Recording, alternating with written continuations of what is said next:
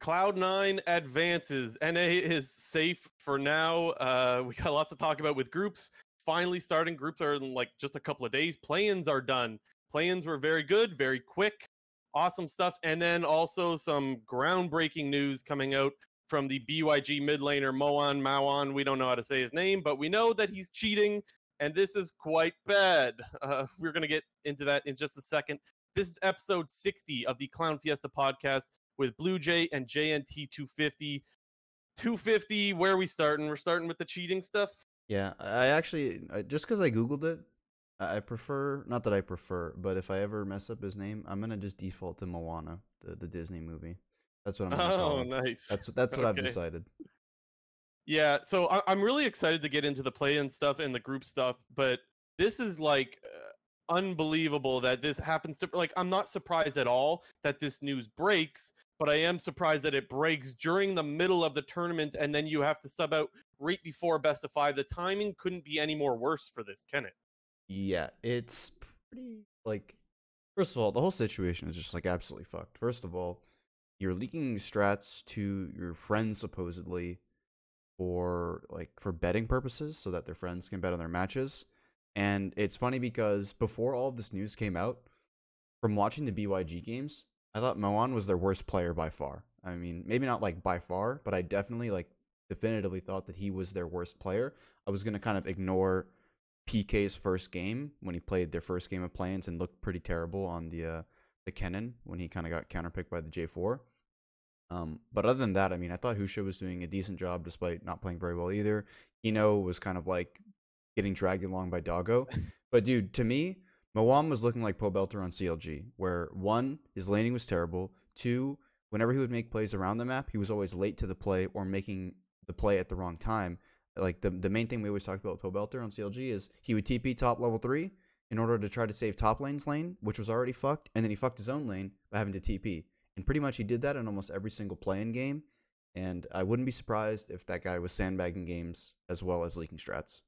Well, and see, that's the thing, right? It's like, this is fresh news. So for those that are unaware, we're recording this just like an hour or two after play-ins just finished. So Cloud9 just played against Peace. That's when we're recording this, and so their news came out last night, and so there's probably still got to be an investigation or something done to see how far this stuff goes. And you could be right. Let's not say that that is the case because we don't know, but you could be right. Maybe he was sandbagging. Who knows? Because if you're willing to cheat a little bit by leaking strats, and that, apparently that's what was being leaked, right? I just want to get this right. He was leaking pick bans, correct? Am I getting that right? Yeah. I mean, it was just draft strategies from what the initial kind of tweet was, like, you know, rumored. Right, and I guess the point that I'm making is, if you're willing to cheat, how far are you willing to go to keep cheating? And sandbagging is something that I could see in the realm of possibility, although we have no, there's nothing that shows any proof of that at the moment. But like I said, this is brand new. I'm sure Riot still has to try to figure out what exactly went down, who was all involved. Maybe there's more than one player. We don't know at this point, and that's what's so crazy about it is, like, if you're Riot, you don't even know what kind of punishment to do, because maybe, I don't know, like, maybe it's not anything to do with him. Maybe it was someone else on the team. Maybe there's just, like, there's wrong info that got out. But you have to quickly make a decision and say, look, we're banning him for the rest of the tournament, and there's no time for him to appeal or anything like that. There's none of that. There's no, like, process that you could properly go through to figure out who's at fault and what they're at fault for. You just have to quickly make a decision, say, all right, this guy's out, and we're rolling with it. Good luck in your best of five tomorrow. Yeah, I'm just going to quickly read out, first of all, the tweets that came out, which kind of, like, broke this news, sort of, and it was from one of the people on the PCS broadcast, and basically, you know, they tweeted out saying right after the BO5 between them and Galatasaray yesterday, it basically said, Mawan has apparently been leaking pick ban to people for betting. Dinter, which is BYG's boss, or presumably CEO, not really specified, turned his stream on earlier to say that he was going to fire Moan right now. They were not sure what the official ruling was going to be, and that BYG don't have a mid-sub for tomorrow's match against Homo Life. There was also another tweet saying, there's also a rumor that more than one person on the team was involved with leaking picks, and the staff confiscated everyone's phones to find out. Really heartbreaking if true, especially after their BO5 against Galatasaray. Then, so I didn't know that last. Oh, there's more. Sorry. Go ahead. I was just gonna say then maybe a couple hours later, like they released a official ruling, like your competitive ruling, whatever they, basically when they tell you that like a player is getting banned or fined or whatever, and it just reads during the 2021 World Championship, Mawan violated Rule 9.3 of the 2021 World Championship rule set, which prohibits association with gambling. Competitive integrity is the foundation for our sport, and we take all violations of our rule set extremely seriously. The competitive operations team obtained definitive evidence showing Mawan provided inside information to a friend for the purposes of wagering on today's match. He'll be suspended for the remainder of the 2021 World Championship and may be subject to additional penalties following a full investigation. Beebus. Right. And so did I hear you correctly in saying that they think it's possible that other players were involved as well? Did I hear that right? What it said was the rumor was that other players were involved and the BYG staff confiscated everybody's phones to find out. Now, when they say other players were involved, they mean specifically for BYG, or they're not clear on that? Because it could be just BYG, other players on the team, it says. Right. But at the same, but like I said, like that was the rumor. But since there were no other penalties handed out, I think as of right now, we can kind of assume that he was the only one involved. Well, and that's what that goes back to what I was saying before, is like you don't have time to do a full investigation on this kind of thing and figure out who was involved. So it's possible. I'm not saying that it's likely or anything like that, but I'm saying it is possible that someone else who was involved in this cheating gambling scandal just played a best of 5 today. It's possible. Yeah, you can't rule it out. Basically. Right, and that's whack. But I mean, what do you do if you're right? I don't like. Yeah. Anyways, I don't envy anyone who has to make the competitive ruling on a situation like this, or have to make such a quick investigation. It's probably for the best. Spoiler alert: that they got knocked out today.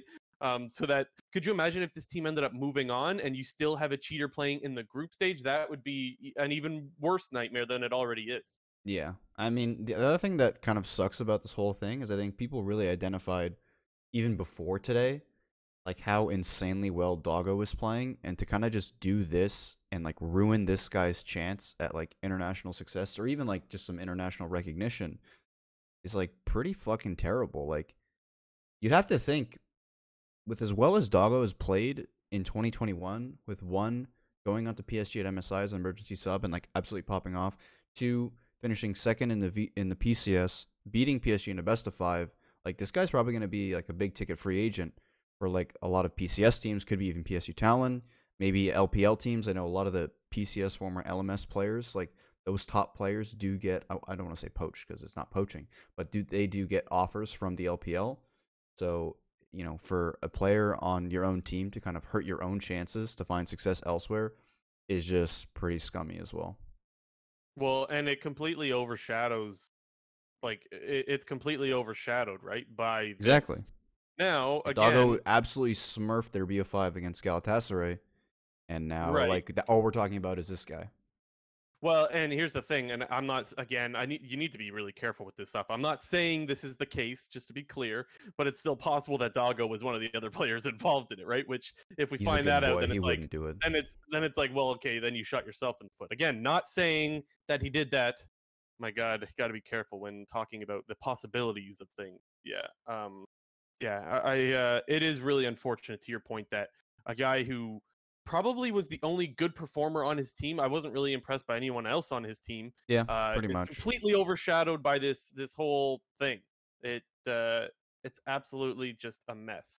And the other thing too is that I am not surprised by this at all. I was trying to ask you last night. I can't remember. I know I've talked about this before. I don't remember if it was on this show or on Hotline League or if it was just chilling in Discord, but I'm not surprised at all that there are people leaking scrim strats, because it's just, first of all, you've got really young kids that are just, well, they're not really mature and they don't really think about what they're doing. Like, I don't know how old he is, but there's a possibility that this guy's only like 19 years old. Again, I don't know his age, but if you think about, if you look at, we'll use some LCS players, for example, of guys that like are great friends and happen to go to another team.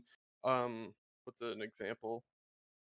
I'll use Sneaky and Meteos as an example because they're no longer playing anymore. But like Do you think that when Meteos left C9 way back in the day to go play for P1, there wasn't times that Sneaky and Meteos still like got together and spoke? And not even to necessarily give away strats, but it could just be you're just shooting the shit and you're talking about a certain interaction from a champion. You're like, oh, how'd you learn that? And oh, I learned it in a scrim against blah, blah, blah. Like, that's not even like you're leaking strats, but it's totally possible that this stuff happens because you're not really thinking about this kind of thing.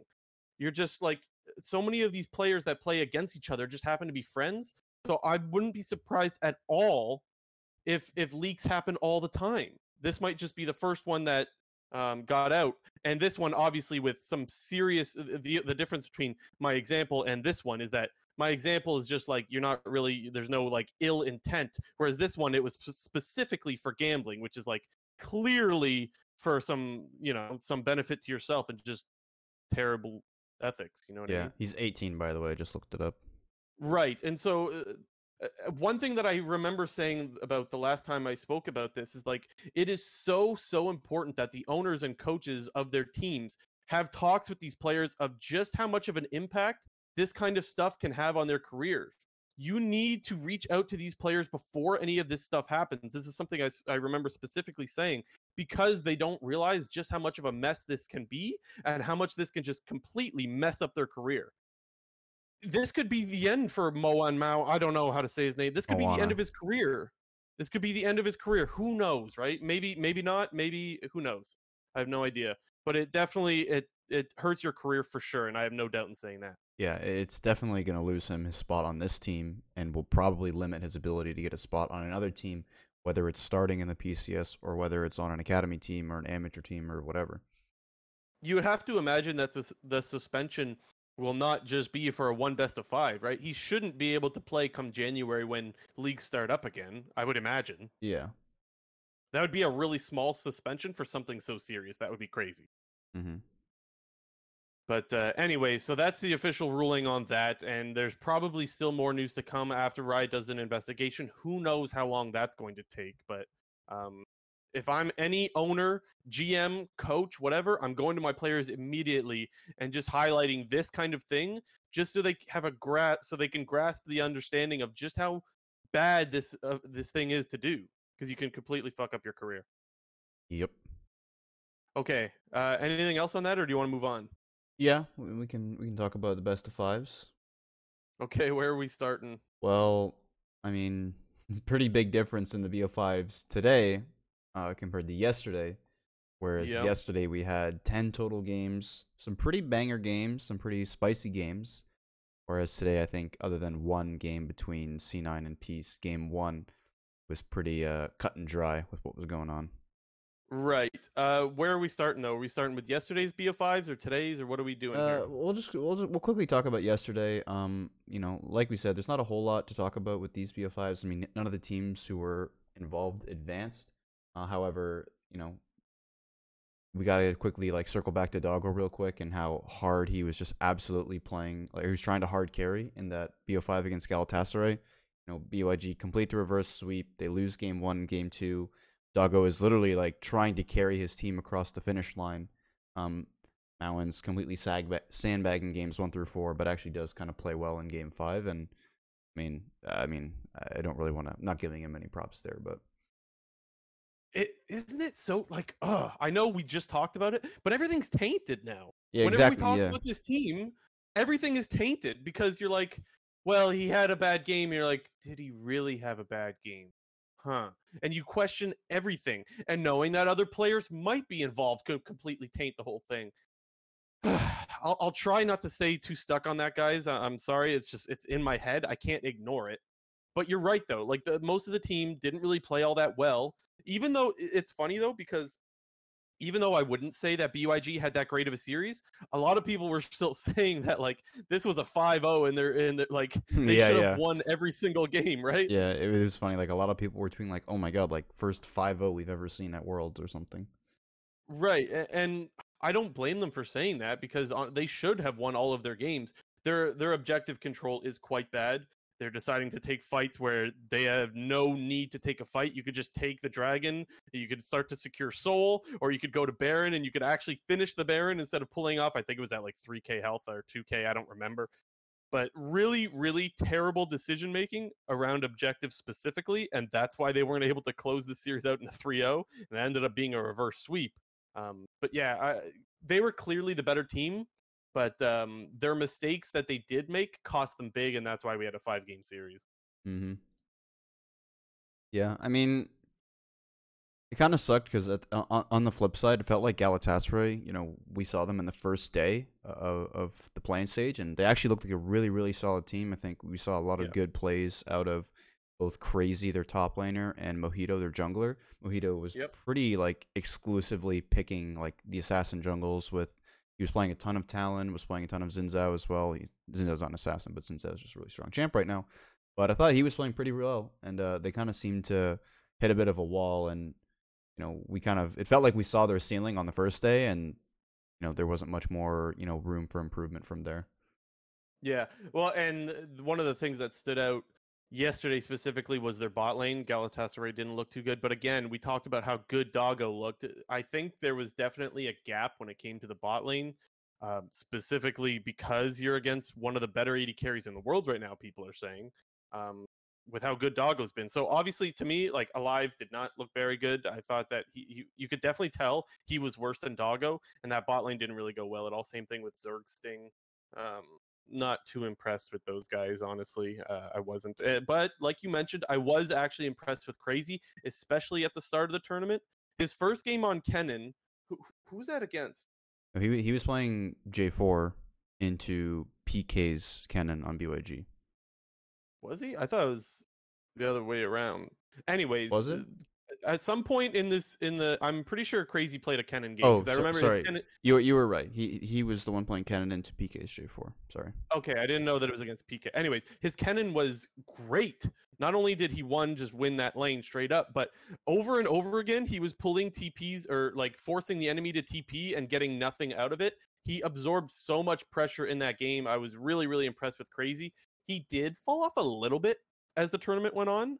But overall, like, I thought this guy was a good top laner at the start. And yes, it was only one game. But at the start, I was like, oh, my God, are we going to have another Armut 2.0 here? Like, but the Turkish top laner is popping off and maybe he gets signed to another team next year. I mean, it's still possible. But I wouldn't say he had as good of a tournament as Armut did last year. But definitely a standout player in the top lane. So I was pretty impressed with him from Galatasaray. Yeah, the strength of this team was definitely, you know, more the top side of the map than the bot side of the map. It did kind of feel like that their bot side was just a bit of a liability in general. Bululu wasn't really doing a whole lot. I mean, he was pretty much exclusively playing a lot of like mages and an occasional Twisted Fate game. But I thought he actually did a pretty solid job of working with Mojito and Crazy to get that side of the map ahead. But whenever this team was losing, like, they were just hard losing bot. And that was pretty much the reason that they were losing.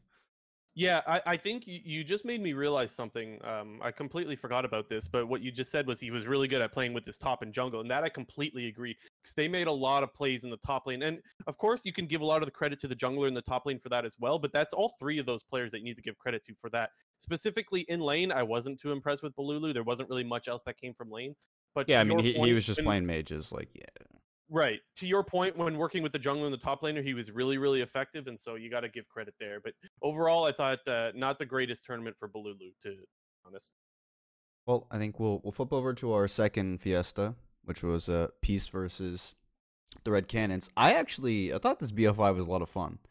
Mainly because I thought Peace was actually, like, doing a lot of creative things in the draft to, like, actually get, like, a lot of advantages. Like, I really loved the Aatrox mid pick. In like, what was it, like game 3 with the Lilia and the Poppy, because it basically just, you know, it basically just allows for Aatrox to do whatever he wants. And like went ahead, Aatrox is like a super, super disgusting champion. And I think Bapib also just did like a really good job on Lilia in that game to begin with. I just really loved like a lot of the stuff that Peace was doing in the draft. And I think it'll 100% work against, you know, the weaker teams like the Red Cannons. But we kind of saw a little bit later in the C9 series, like some of those creative picks don't exactly work against the better teams. Yeah, I always have, like, it's the same thing.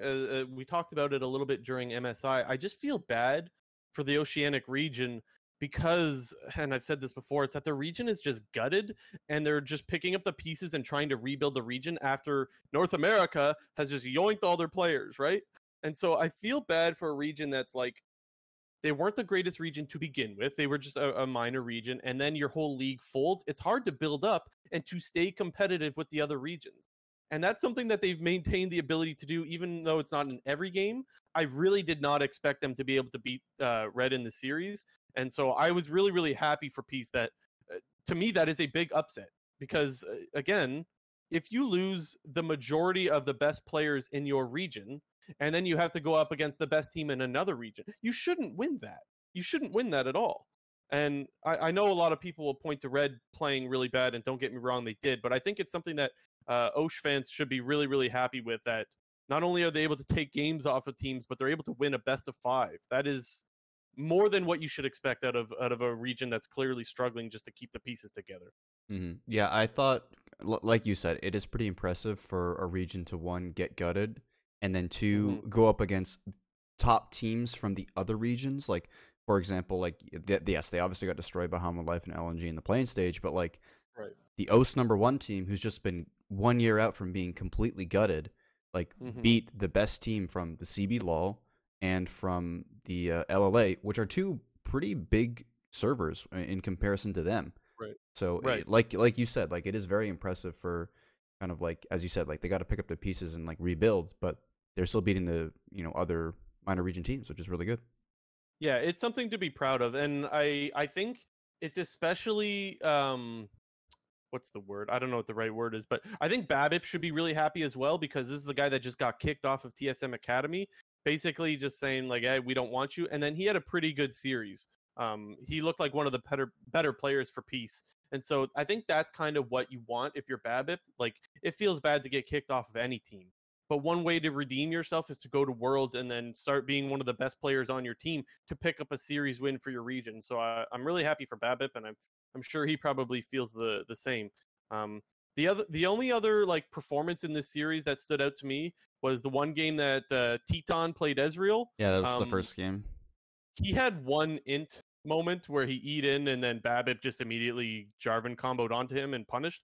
Other than that, the rest of the game, this guy was 1v9 on Ezreal, man. Holy crap. He's landing so many Qs, just absolutely hitting every single one. And so I thought that he deserved a shout out for that, even though the rest of his series wasn't that great. I thought that was a 1v9 performance from Teton, and I think he deserved a shout out for that. Yeah, the main thing, I thought T10 was all right for the most part. I think him and Grevthar were probably like Red Cannons' most like important players. Not to say that they were their best players, but I think they're most impactful players. Grevthar. Well, the thing, I was actually pretty confused by that, because pretty much in the entirety of the group stage of play-ins, like, he was their best player. He was actually doing the most for their team to like attempt to, you know, win. Like, Red Cannons put up decent performances against, you know, both LNG and Homo Life in the early games, mostly off the back of Grevthar making plays, and then, like, they put him on this Kled mid-pick 2 times. I looked it up. He did play 2 Kled games in the CB LOL, but, like, I mean, you ain't doing B, Chief. Like, you're not playing Kled mid out here. And it was just kind of surprising to see them sub him out. I guess, you know, it was obvious he wasn't having that great of a series, but, like, for the most part, in the previous, like, 6 other games and play-ins, like, he was their most impactful player. And I mean, I don't think Avenger did much of anything, so it just no, he didn't. It just felt like a weird sub to me that didn't make a whole lot of sense. I feel like if you were gonna sub somebody out, like, it would have been like their top laner or something, because I didn't think their top laner Guigo was very good. No, he wasn't, and that's the thing though. That's what I was going to say, is like, even though Avenger didn't look that great, and Grevthar, I can't say his name, but Grevthar, whatever it is, he didn't have that great of a tournament either. Not really anybody did on this team. Again, not anything that stood out to me anyways. Yeah. Like I said, it wasn't like Grevthar was like actually smurfing the game, but he was the one actually generating a lot of leads in the early game for Red. Unfortunately though, you know, despite having early game leads against teams like Homo Life and LNG, like, they just got rolled in the end, so. Yeah, and then the other player that I thought actually had a good series as well was Tally. I thought that this guy was pretty much just rock in the mid lane. I believe he played some Silas in that one. I think he played Silas. Yeah, he had a pretty big Silas game. I think it was game 2, and then he also had some other not so great games. But you know, he's kind of going for like the Dardoch mode, where he's just like picking a bunch of unique champions. So, you know, I like it. Anyway, so then they move on, and then let's get into today's series. We starting with Hanwha? Yeah, there's honestly not too much to say about this series. It was, you know, the game plan was... Hanwha's game plan was, let's just kill Doggo repeatedly in every single fight and use every single resource possible to kill him. And if they killed him, they hard won the fight. And, you know, there was a couple times in a few games across the series where they would go for these, like, 3v2 plays on Doggo. BYG would actually outplay it. I think Hino was pretty much doing as much as he could possibly do to try to peel Doggo in a lot of these fights. But when you have 5 champions dogpiling on top of one, it's pretty hard to escape. Yeah, so it's interesting that you bring up the idea of, like, look, let's just shut down Doggo and we're good. Because, one, I think you're right. But I also wonder, like, is that because mid and top were just absolutely stomping their lanes the whole series that it's like, the only guy you need to shut down is the AD carry because he's the only one with resources? Pretty much. Or is it just because he's the only good player, right? Like, it's a bit of both. The mid and top gaps were just very apparent in this series. Yeah. I wrote down some of the CS leads. Let me find them. Oh, yeah. So Leong was playing Kled mid. He had 70 CS at 15 minutes against Chovy, by the way. And if those that most of you probably know, but Chovy is one of the best laners in the game, and he had 150 CS. So he was literally double his CS at the 15-minute mark. So you can have an idea of, like you don't need to shut down the Kled. He's already shut down. And then I don't know if I wrote down the other one. Okay, in game one, oh yeah, they had Tryndamere and Gwen. And they were against the Fiora and Irelia, and both of them were down 20 to 30 CS, and that was at the 10-minute mark as well. So those are two separate games that their solo lanes are just getting absolutely stomped, and that goes back to what you were saying. You just need to shut down Doggo, and you're good, and that's pretty much how this series went. That was GG. Pretty much, yeah. One thing just to kind of talk about, like, Chovy CS, and just to put, like, something into perspective here. In all of 2021. That's like all of Hanwha's matches in 2021. And I'll reiterate, and we talked about this in our last episode, like there were times where Hanwha was like really, really struggling. Like they were kind of like, they were a bit hit or miss in spring. They did make playoffs, although they weren't the best team. It was mainly off the back of Chovy. And in summer, there was a portion where they were pretty much like losing all of their games in the middle of the season. They started out kind of solid. They were losing a ton in the middle, kind of picked it up towards the end. Just throw some stats out here. Despite them playing really terribly, Chovy averaged plus 17 CSD at 15 minutes in the LCK, and average 10 CS a minute out of all of his games in 2021. Insane. Like, there's going to be games where you're getting completely shit on, and, like, in those games, like, you might be getting shit on, and like you said, like, what, guy had 70 CS at 15 minutes? Like, even when, like, they're absolutely getting shit on, Chovy still averages 10 CS a minute. He's up 17 CS at 15. He's up 600 gold at 15 minutes. Like, that's just insane. Yeah. Yeah, that is insane, especially because their team struggled, like you mentioned, most of the year. So, yeah, that gives an idea of just how good of a laner Chovy is, and that's why people go on and on and on about Chovy. It's because he's able to shine when he's on such a bad team, if I'm being kind of blunt. But what I actually will say is, in my opinion, it kind of felt like Chovy was, like, pretty invisible for the majority of the playing tournament. Like, to me, I thought Hanwha's story in the Plains was way more about, like, Willer and Morgan and Deft as opposed to Chovy. Like, if I would have to say something, it would probably be that Chovy was, like, the least impactful player on Hanwha Life in the play-in tournament. Not to say that he was playing bad. I don't think he was playing bad, but for the majority of, you know, his games, like, he was just doing his thing laning, and I think Willer was doing a ton of work on the map, especially in top and bot, getting Morgan ahead. I thought Hanwha Life's biggest struggles were going to be top jungle because, one, it took them a very long time to really figure out their top jungle synergy. And then second of all, it also really took them a long time to kind of get settled into the meta. We only really saw at the end of the split when we were seeing a ton of Camille top lane and Talia jungle out of Morgan and Willer. Like, that was, like, pretty much the 1-2 punch of Hanwha Life in the gauntlet was, like, Morgan played Camille or Kennen and Willer played Talia, and they would just, like, absolutely stomp top lane. And it was kind of like the same thing in the play-in tournament. Like, I felt Morgan and Willer were doing a really great job. Chovy was kind of off doing his own thing. Enemy teams were sending a ton of resources mid. We even saw that in this series. Like, sure, Chovy was, like, absolutely stomping lane, but we saw multiple times BYG sending 3-mans at Chovy. He would sometimes die, sometimes survive, still maintain his huge CS lead. And then Deft and Vista were just, like, doing their own thing bottom, like, playing well. Like, So it's actually a good point, because I do think that Morgan and Willer did actually have really good tournaments. And coming into the tournament, there was a lot of criticism thrown Morgan's way in the top lane, and he did not stand out like people thought he would. I heard many people talk about how this was the weakness of Homo Life, but like it didn't really look like it in this so far in play-ins, right? Yeah, I mean, it could change. Yeah, there's going to be a lot of good top laners. Like I think in his group, he's got what like. Well, actually, his group's not that bad. He's got Adam, Hanabi, but he's got Xiaohu, and Xiaohu is probably like the litmus test for Morgan to see how well he's playing. Yeah. And honestly, I guess my point is like the thing that could have held them back from not moving on from play-ins would have been the top lane, and that definitely wasn't going to be the case in this tournament. He looked more than fine up there. So yeah, and I mean, I'm still expecting Chovy to play very well. And again, not to say that he was playing bad. I just thought that the success of Homo Life in the play-in tournament was because of Willer getting Morgan ahead and playing well with the bot lane. Yeah. Do you want to move on to the Cloud9 series, Cloud9 Peace? Oh, yeah. The NA versus OS. It's the new rivalry. Fuck NA versus EU. It's NA versus OS. Yeah. Another stomp series, but it didn't start that way in game one, man. Okay. Yeah. So, JNT, do you remember? You can expose what did I say about Peace last night? Do you remember? I don't even remember. We talked about them last night. I basically just said like, there's no way Cloud9 is ever going to lose this series, I basically said Peace is absolutely trash tier team in comparison to Cloud9. Yeah, so I definitely had that thought process coming into today. Game one was close pretty much the whole way through, and I started to question that thought pretty much right off the bat, because bot lane died immediately with Nami Lucian, which is supposed to be a broken bot lane. This was a stomp from Cloud9, and that's good and all, but they still show some weaknesses, man, and that is not a good sign at all from Cloud9. Yeah, the thing that will...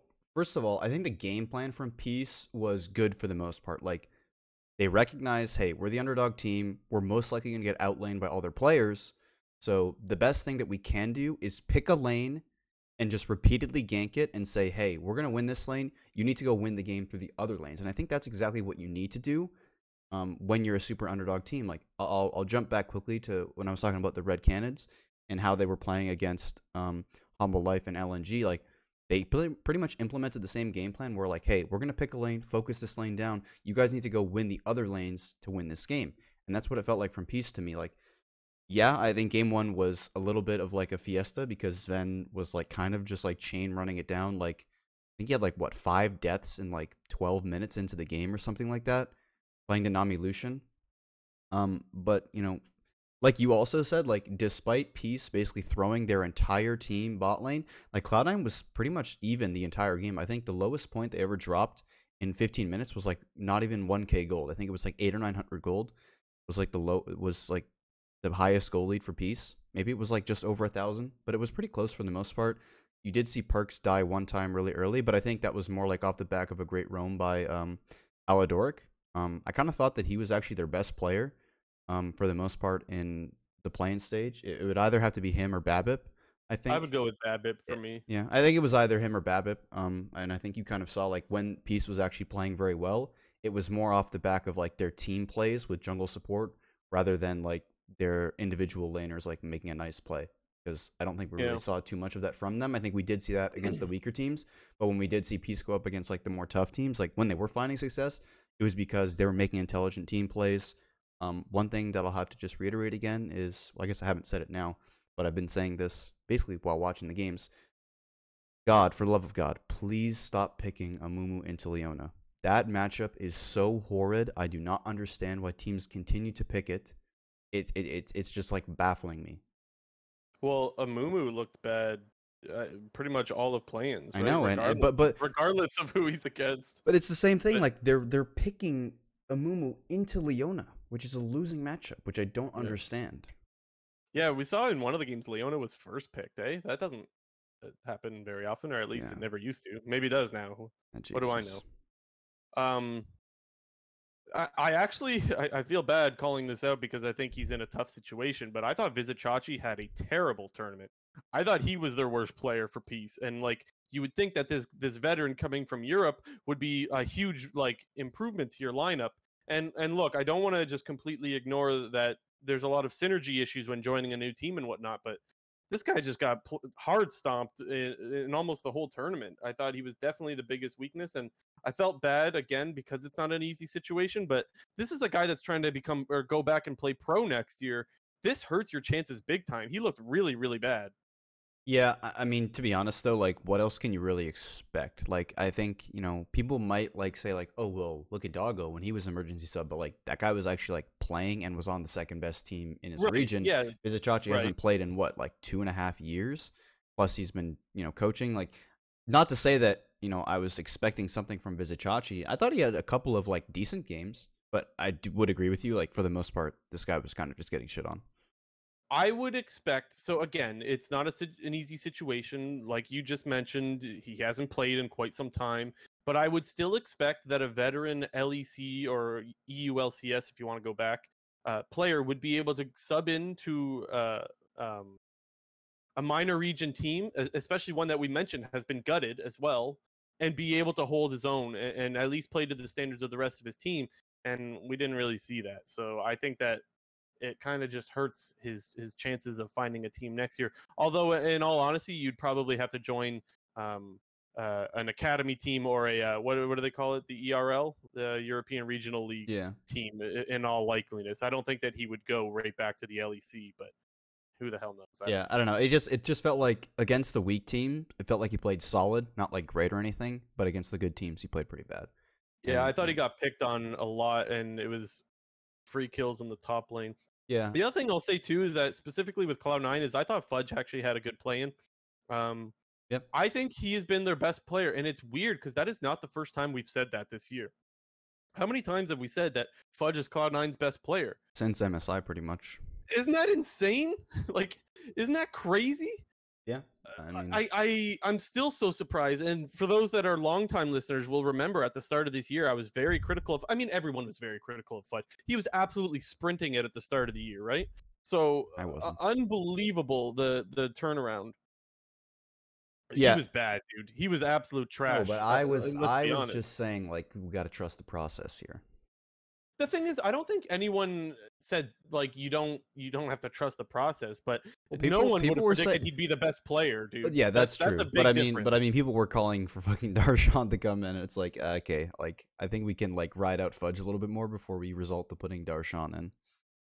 Yeah, he's getting fucking gapped by Kato Lee in solo queue, so I don't think we want Darshan. And people don't know that reference. Okay, Kato Lee is one of our friends, Brendan, and he was like absolutely destroying Darshan the other day in solo queue. So yeah, I don't want him starting top for C9. Thank you very much. He was streaming it to us in Discord. Yeah. And we were watching, and he was just shitting on Darshan, and yeah, that wasn't a good show. It's solo queue, man. Like that happens to everyone. Mm-hmm. Yeah, I mean, like I said before, I think the game plan from Peace in terms of just camping bot lane was really good, and I think, you know, we kind of saw that in their drafts. Like they pretty much drafted solely around to attempt to win bot lane. I think Cloud9 did make some pretty bad mistakes into in game one with their draft, like not taking the Xin Zhao after the early MF pick because Xin Zhao was just like a straight hard MF counter. Like that champion almost becomes useless at a certain point into the game if you have Xin Zhao because of the interrupt and because of the ulti damage, like the Xin Zhao ulti to block MF's ult damage, and like, you know, like I said, like sure, you know, you can die once or twice early on when Peace is throwing all the resources bot lane and you're kind of like just out laning mid and top, but like dude, Zven was like really chain inting it. Like they had no front line with Lucian and Nami, and you pretty much saw Zven would dash in for some poke, and Peace would just like jump on him, and there was nothing he could do about it. He would insta die. Vulcan would have to burn his flash, and you could really see how terrible Nami looks when she has no flash. And that was like kind of like, just like a counter, like a, what's the word? It was a byproduct. Sorry. It was just a byproduct of like having no frontline. You just have like this Nami with no flash that is constantly getting picked on. We saw anytime Vulcan walked out of lane to go up to the river, Bapip was there, playing Zin's out, just would press W, jump on him, flash over top the bubble, and just kill him. And, you know, I think, you know, we saw in game 3, they kind of had a much better Lucian Nami comp, and I think they kind of got their legs under them, and you saw, like, Zven was just, like, solo diving MF, like, level 3. One thing that I thought was interesting that I never actually knew about the Lucian Nami, like, how the pick works now and why people are running Electrocute, is that you can proc Nami's Electrocute on the empowers from Lucian. So for people that don't know, one of the reasons why, like, Lucian Nami is a really strong pick right now is they gave Lucian this little mini change where whenever an ally empowers Lucian with, like, a steroid of some sort, you know, he does an additional point of damage. And one of the reasons why Namis are taking Electrocute is because Electrocute can proc off of the bonus damage from Lucian. So pretty much just you press any button on Nami, on the Lucian, he dashes in and it'll proc Electrocute for him. So it's basically like kind of Lucian has like 2 keystones, which is kind of really cool. I didn't actually know that. They said that during the series and I was like, oh wow, like that makes a lot more sense why people are running Electrocute as opposed to Guardian. But at the same time, when you chain die, the pick looks really bad. Well, and the other thing too is that Nami and Lucian have always been traditionally 2 very good laners. And so when you have that and you have this, as someone in the live chat points out, a really cheesy kind of strat, like it's going to be even more busted, right? So it's just they're probably going to need to make some changes to balance that out. But I mean, we're probably going to see it for the rest of the tournament, or we're going to see some bans at least. Yeah, I don't know. I don't know. I kind of actually see it the opposite way, where I don't think we're going to see a whole lot of Nami. I think we'll see Lucian, because I think Lucian's a really strong champ. But I just think the really good teams are just going to absolutely abuse a champion like Nami, who is so vulnerable without Flash, is so easy to punish, even with Flash, if you have your own Flash. Very possible. Similar to like Amumu, the champ just seems really one-dimensional and really easy to predict what he's doing, and does get hard countered by a lot of champions. So, like, you know, I think Amumu is just bad in general. So I don't think we're going to see that champion at all. I'd be really surprised to see any of the good teams actually pick the champ. The only matchup I think Amumu is good into is Rakan, because similar to how Leona versus Rakan works, where Rakan ever jumps in, you can instantly lock down CC him. Amumu kind of works in the same fashion, where you just ulti whenever he W's in, and then double Q him, and he'll just always insta-die. And any other matchup pretty much seems terrible. And I think, you know, with Nami, like, dude, there are so many like good supports in group stage, and if any of these, like, you know, lower tier teams, like any NA team or any wildcard team, like locks in like Nami into like a good player, like they're just gonna pick Nautilus, they're gonna pick Alistar, they're gonna pick Leona, and they're just gonna run you over. Nami is very high risk because she's susceptible to getting picked off, so that is definitely true. Yeah, Lucian Braum, we'll dude, like I would much rather to see people play Lucian Braum than Lucian Nami right now. We'll have to see how that stuff pans out now. I do want to talk a little bit more about C9 in a little bit, but I think we should probably get to DFM and LNG, right? And plans. Sure. Let's talk a little bit about them. DFM. I mean, as a Cloud9 guy, like if you're cheering, any North American fan is going to feel pretty bad about seeing DFM beat Cloud9 to take the #1 seed. But I mean, hey, this is like a huge, like this is honestly huge for the LJL, right? Like, for the Japanese league, this is a huge milestone, if you will. I don't know what the right term is. Milestone. Unreal for them to be able to take a spot and play to take the first spot from play-ins in their group. I don't think a lot of people saw that coming. I think most people had it either between BYG or Cloud9. But DFM showing up when it matters, right? Yeah, I think, you know, they first made Worlds in 2018. They didn't advance in play-ins. They made Worlds in 2019, didn't advance in play-ins. They actually didn't make Worlds in 2020 because they lost in the finals to V3, I think it was. And they've also made MSI, I think, in 2021 and 2019, and they couldn't advance out of that. So, like, this is pretty much the first time they've actually advanced out of the play-in stage, whether it be at Worlds at MSI. And you've always been able to tell, like, feels like whenever DFM is winning a game, you'll always see a reaction from their coaches and like how emotional they are and like how much it means to them. And it is like a pretty good, like it's like a feels good moment for like the whole region, because a lot of people have recognized that Detonation Focus Me is the best team in that region and has been for quite a long time. But, you know, the region overall is just so weak that it's hard to, you know, get good and get that great practice. And I mean, you see them come into the tournament and they basically smash their way through Group B, only dropping the 1 game to Cloud9 early on, which was C9, which was both teams' first game. And yeah, I think, you know, if we want to talk about that game just very quickly, and, you know, why it was just like why the 2 games between C9 and DFM were so different, is it just feels like Evi like completely He's like the motor that makes this team work. Like when you get this guy on a good proactive champion like Set, like an Urgot, those are pretty much his two best champions in all of playing stage. Like he might not like destroy his opponent in lane, but like he has just so much impact in team fights. He's always finding insane angles on like what the Set are. He's always finding great, you know, flash E's with Urgot. Like I think the best play of play-ins to me was that flash E from Evi in that like bot lane fight where he like predicted the enemy's flash with his own flash E. Like that was just like so insane. It's like when you predict Gragas flash E with like, you're going to predict that someone else is going to flash and you Gragas flash E and pick the spot that you think they're going to flash you, like some insane shit like that. So I think Evi had a really good tournament, and I think he had multiple plays where he TP'd down as the Urgot to get a couple of kills in multiple games. And so he had a huge effect. And I do want to go back to the first game, how you mentioned like why the games look so different. Game one of Cloud9 versus DFM is when Cloud9 was at their best, right? Like that was like a really good start to the tournament. I thought Cloud9 looked so good. I was like, wow, maybe this month and a half that they had off helped things turn around. And they just played through top lane. And so Evi had the Gnar. He blind picked the Gnar. But unfortunately, that came with Fudge picking the Aurelia into it. And that, for those that don't know, that is a really, really tough matchup for Evi. And, well, like you said, he might be the motor that makes this team work. And when you shut him down, which you can definitely do if you're Fudge on Aurelia, that could be the reason why we saw the games look so different and why DFM just got absolutely clapped in that game. Towards the end, we saw Cloud9 start to make the same mistakes that we've seen them make in the past. Blabber trying to take fights that he has no business taking.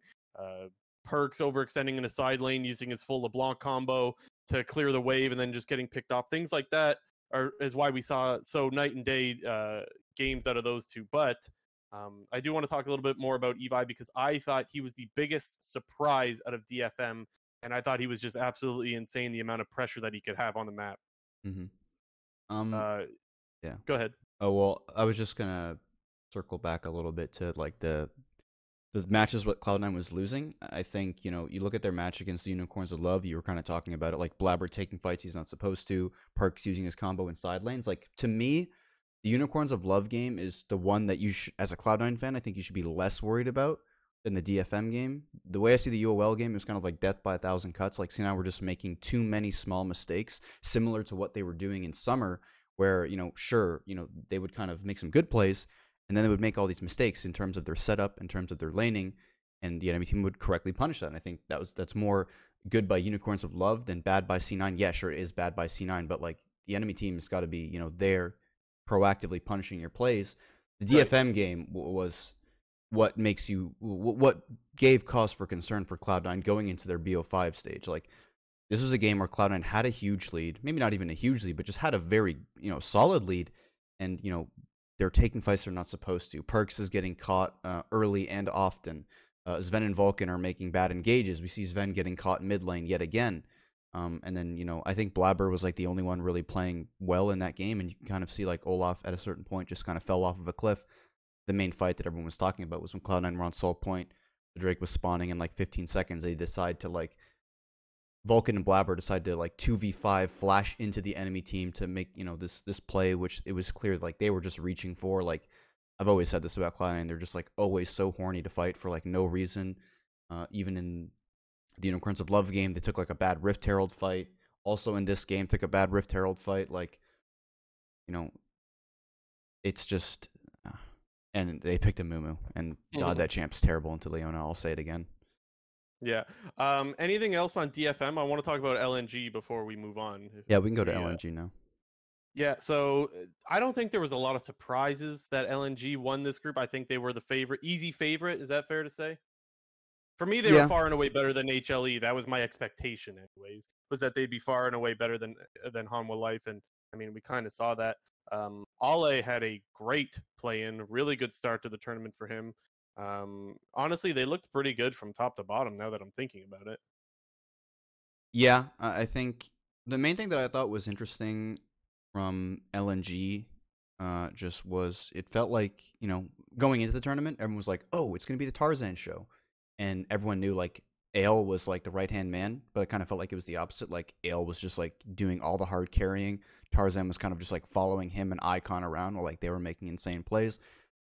I was pretty impressed with Icon for the most part. Like, He does, I don't want to say he is like Doinby, but his playstyle feels kind of Doinby-esque, where he's playing unconventional stuff. He's playing more for the team rather than himself. He's not hyper-focused on laning like a lot of LPL and LCK mid laners are.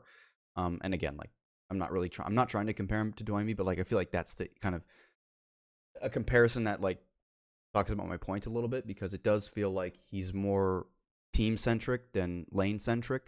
And when a player is able to do that, while staying, you know, even in CS in their lane, like, it's always very impressive, because it's pretty difficult, you know, to constantly find those amazing roam timings where you can run top or you can run bot and just, you know, make plays while still having control of your own lane. Yeah, I know we always compare to Doinby, but I think he's the perfect example when you're trying to explain that kind of play style, because he's the one that has pretty much made it a staple, right? He's the one that's pretty much made that play style work. So, I mean, yeah, you say like, I don't know, like, I don't think there's anything wrong with you comparing it to Doinby. That's just the kind of the style that you get. I do agree with you that most people expected this to be about Tarzan coming in, and even though I thought that he still had a good tournament so far, yeah, it really was like a team effort kind of thing, which is kind of cliche. I will say that I wasn't too impressed with Light, the bot laner. I do expect to see a little bit more of him, but I haven't watched a lot of LPL this year, so I don't know if we should be expecting more out of him.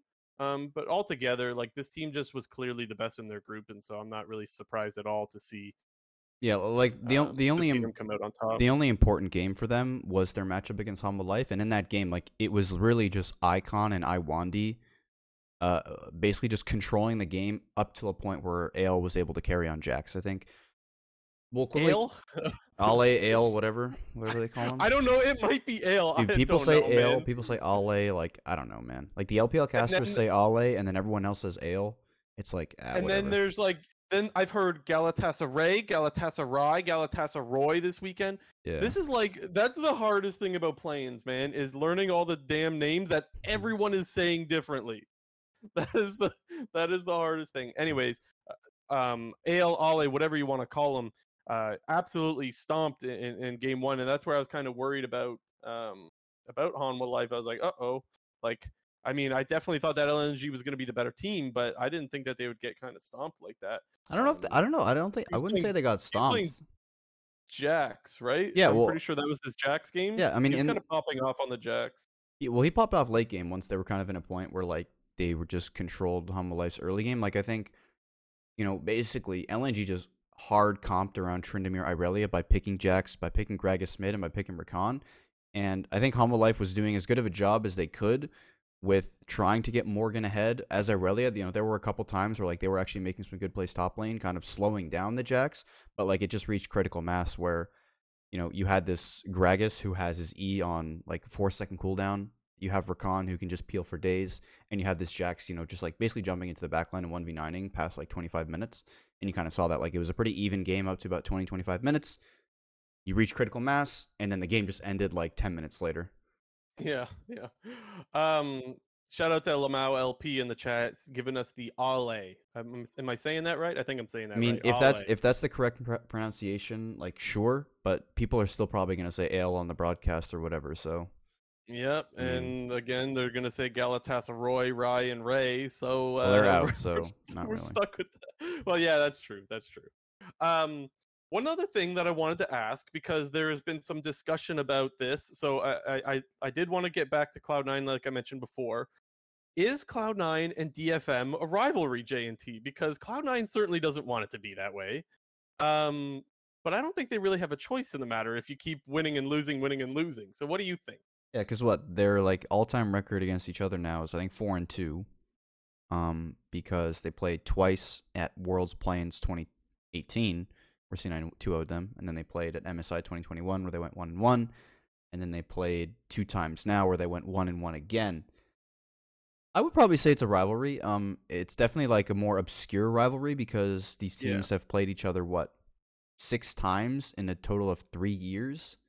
Whereas, well, like, that's the thing, right? It's like you can't. It's hard to have a rivalry with a team you don't play very often, right? Yeah, but I mean, it's like I don't know. It does feel like, though, from now on, like it is like a bit of a rivalry. If they ever, it's about as close as you can get, right? Like, if it's not a rivalry, which I'm not saying it is or isn't, but if it's not, I don't think you can get any much closer to it without being a rivalry. Like, I think it was Zven that was saying, like, he doesn't think that they're a rival and that they should just absolutely beat them. And, well, you did one game, but you didn't in the other, so... I mean, it's also hard to say, like, you know, it's... Like, I don't know. While DFM did finish first in the group, like, you know, it's more like Cloud9 kind of, like, lost it themselves and DFM won it, in my opinion. Like, they got stomped in the first game, and, like, C9 just played, like, absolute trash in the second game. And, I mean, you do have to, like, so you got to give credit where credit's due to DFM in that second game. But at the same time, like, C9 should win that game 9 out of 10 times, and they lost it the one time. You know what I mean? So here's why I disagree, because, like I mentioned before, we've seen C9 make some of these same mistakes over and over and over again. If it was like a one-off, like let's say Cloud9's been playing great all year and then they had a one-off game and that happens, sure, I could be like, oh, Cloud9 just lost that one. But like I mentioned, these are some of the same mistakes we've seen so many freaking times. You remember in the series Cloud9 against 100 Thieves, how Closer got many kicks off on Zven, like Zven getting picked. That same kind of play happened. You have to flash before Lee Sin gets his kick flash combo off. You know he's going to do it. Perkz in the side lane using his full LeBlanc combo on the wave against, I think it was a Camille. You know Camille's going to be split pushing. That's what she does. You know that Camille's going to be there, and then he ends up dying. Blabber taking fights he has no business taking. Like, this is just stuff that we've seen so many times that it's like, I don't know if this is Cloud9 playing bad or if this is Cloud9 playing the way they've been playing all summer long. Like, they're just maybe not that good of a team. And so I struggle with this because Cloud9 came out of the gates looking so good. And I was like, yes, maybe that month and a half or whatever it's been that they've been off, they've been able to fix all this stuff. And then they just come out and lay an egg on the last day, man, where it's like, nope, right back to the drawing board. They're making these same mistakes. I don't know what to think about this team. I'm so stuck, honestly. Yeah, I mean, it definitely is, like I said, I think if you're a C9 fan, you're more concerned about that second DFM game than the one against UOL, in my opinion. Well, yes, it is. It's not always the best to see mistakes that have previously happened. But on the flip side, like, what, they played 8 games total, and in 5 of them, they, like, absolutely shit on their opponents. It's like, I feel like my C9 stock didn't really, like, drop or, like, raise. It's still, like, I'm still, like, to be determined because they really need, like, the true test against, you know, your damn ones and their rogues and their FPXs to see where they're at. Because I feel like we didn't really get like a solid look at C9 because, you know, when they were winning, they were just like hard winning, and the games that they kind of got behind in, you know, they did sort of seem to struggle. Yeah, it's actually a good point. Remind people, JNT, of your tweet at the start because I think it's pretty funny. Yeah, your tweet after day one. Yeah, okay. So after day one, or no, it wasn't after day one. It was after day two because they only played one game on day one. They played 2 games on day two, and they went 3-0. And I tweeted out. Wait, let me just find it. So I have the. I thought it was after day one. Yeah, no, find the word. I said, I wonder how hard the C9 narrative is going to flip about them not getting first in their group after their first 3 games, and then after they lost, I just replied with XD after they lost to DFM and UOL. But the thing is, though, they like. I thought you were right on. I was like, you know what? My perception of Cloud9 is changing. They looked good, man. Like their first game against DFM, it wasn't like anyone had to completely stomp. They knew that the way to win was to play around top because you got the counter pick. Fudge builds up the wave, you dive top, and you snowball through top. Perkz would roam. Blabber would obviously make his way up there, and they just knew where to play around. They won the game clean. So I'm like, okay. This is good. We're starting to look good. And then I'm not going to go through the spiel again, but I just went through all the mistakes that we've seen them make before. And then that just completely deflated all the confidence that I had in Cloud9 again. And so your tweets are just like bang on my thought process. Yeah. Like I was right there with you. The XD, that is just too funny, man. That is way too funny. They actually just came right back down to earth immediately. But anyways, That was really funny. I thought we should highlight the funny tweet there. Yeah. Okay, I'm done blabbering. That's going on about Cloud9. Do you have anything else about whether it be DFM, LNG, or Cloud9? Anything like that? Well, just since you said Blabber, I think along with Fudge, I think Blabber was probably their best other player in the playing stage. I think apart from the one Zinzao game against the Unicorns of Love, he pretty much destroyed or like played really well in every other game in my opinion. He was doing his job and a whole ton more whenever he wasn't playing Olaf. And then when he was playing Olaf, he was hard stomping the game. And kind of like I said before, like in their second game against DFM where he was playing Olaf, you know, they just reached a point where the rest of C9 was too behind and Blabber wasn't able to, you know, really carry the game on Olaf. Did he play Olaf against UOL or no? No, he played Zinzao. That was the one bad game that he had. Because I remember there was one time where they were like Omega split up and he's playing Olaf and trying to start a fight mid. Do you remember what I'm talking about? Is that against? I don't remember if it was against UOL or DFM. It was one of their losses. Yeah, he played Olaf against DFM, but he played Zinzao against UOL, and that was what I would say was Blabber's worst game, because we did talk about like he was taking fights in his jungle when he didn't have any teammates around. But specifically the one in the mid lane though, where he's mid and like his teammates are nowhere to be able to follow. Yeah, no, up, like, that was the fight. That was the fight where Vulcan started off by like flash queuing on Amumu, and then Blabber flashed after him to try to solo kill the support Leona, while the rest of the four members on DFM killed all of C9 because Vulcan basically overextended, flashed into the enemy team, insta died while no one else on C9 was there.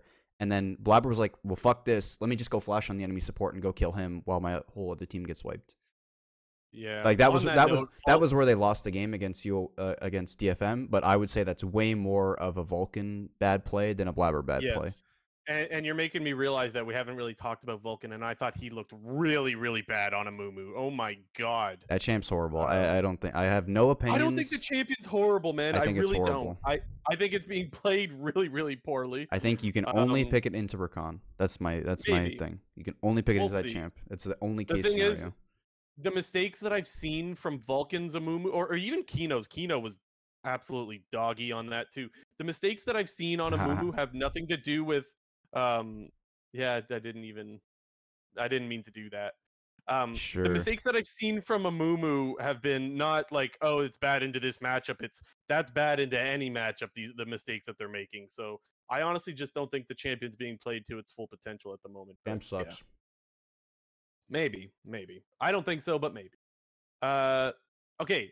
Anything about the eliminated teams? Any standout players or anything like that? Worst or best team that made it out of groups? Any thoughts on that kind of stuff? Well, I feel like I kind of talked about it a little bit, but the main two guys that I thought were pretty decent was Aladoric from Peace. I thought he was actually pretty... I mean, I feel like all the players that I wanted to talk about here, we already talked about and kind of gave them props. Like, I thought Crazy was pretty good for the most part, especially at the beginning. He was, like, doing really well. I thought Aladoric was, you know, one of Peace's best players. Him and, you know, Bapib working together, making a lot of team plays. And I thought Grevthar was really doing a lot for... you know, Red before he ended up getting subbed out. Again, more like they were the best individual players, because it's hard to be the best individual player when you're on a terrible team or a minor region team. But they were doing a lot for their team, and I thought, you know, those three players were like, for the eliminated teams, the ones that I thought, you know, were having, you know, a lot of good games and a lot of good impact moments. Yeah, so I had the three players that I had stand out in a good way were Doggo, Crazy, and Ale. We talked about them plenty. The two bad ones for me that I thought looked really, really bad were Bugax and Cody. Yeah. Two players from Infinity was the worst team by far. That's where I was going next. I think they were definitely the worst team in this tournament. Bugax on Jace was, I think that might have been against Ale. It was against a Wukong. Was it Ale's Wukong? I think it was. Yeah. Which makes it a little bit better because Ale was probably the best top laner, maybe one of the best top laners, we'll say, in the play-ins. So that makes it a little bit better. But, I mean, it doesn't matter. Bugax is just hard trolling, man. Taking trades he has no business taking, just straight up dying, running it down. Cody was kind of the same. Yeah, ignore his, 13-kill NAR game or whatever. But yeah. Like, I mean, well, that doesn't really count. Like, he played like shit. Yeah, so the thing with Cody, too, he was playing the LeBlanc into the Lissandra. Wait, let me get that right. Did I get that right? Yeah, he was playing LeBlanc into Lissandra, and a lot of people will say that Lissandra is the counter to LeBlanc because when she uses her combo in, you could freeze her. That doesn't necessarily happen in laning phase, though. The counter is not a laning phase counter like a lot of people think it is. We saw that matchup played a lot in the LCS this year. the LeBlanc comes out of lane with an advantage, but later on, it's less of a target for LeBlanc to be able to use. That's why it's a good counter, is when LeBlanc comes in, you could chain CC her and just kill her in late-game team fights. But in lane, you should win that. And he got absolutely stomped on it, and I was like, wow. I was so convinced that this matchup was so heavily LeBlanc favored in lane, and now I had to question it. And Cody's the first player that I've seen get hard gapped on it like that. He had a pretty rough tournament. That was the one standout game to me, though. Yeah, it felt like, throw it back to MSI, like he was the only player on his team playing well at MSI. Like he had some all right performances. I remember on like Zoe and Silas. And then this time around, it just felt like that whole team was not very good. I mean, I think, you know, them being Infinity and like Unicorns of Love were in the running for like the two worst teams. But dude, I think if you put Unicorns of Love in the other group, I think they probably are better than they're better than Infinity, and they're better than Red, the Red Cannons. Maybe, I don't know. The thing is, I think this was in the comments section last week. Someone was mentioning how UOL's like not that bad or something like that. I don't know if I can say that because I actually do think they're that bad. I think their bot lane is that bad. It's hard to say because of the group that they were put in. Like there was like decent teams in all of Group B for playing, so it's like, maybe you're right. Like if they were put in the other group, they pick up more wins. Some of the things that I've heard about UOL is like, well, they've looked good at in past worlds in play-ins, and while that's true, I think with a more bit of recency, like MSI, we saw them really perform really poorly at MSI, and again, not so great this year at play-ins. So it's still a small sample size, and I would be willing to say that maybe they're better than what we've seen, but so far I still think that they're a pretty bottom tier team as far as all the play-in teams go. Yeah, I mean, they definitely were on the lower end for sure. Like I'm not saying like that they would have done much better in Group A, but I definitely think they would have been better than the two weakest teams in that group, and could be like a toss-up against Peace or something. We've seen better things out of No Man's and Ananosic in the past than we saw this tournament. Yeah, Ananosic, he seems to have fallen off a little bit in terms of all like the hype that he got. Yeah. But I mean, for UOL to me, like it feels like their solo laners are like the only decent players that are on there, at least, you know, compared to international level competition, and that includes like the number one seeds from all the minor regions. Like Ananosic and their bot lane were getting shit on, man. Like Boss and No Man's were like the only ones like holding their own.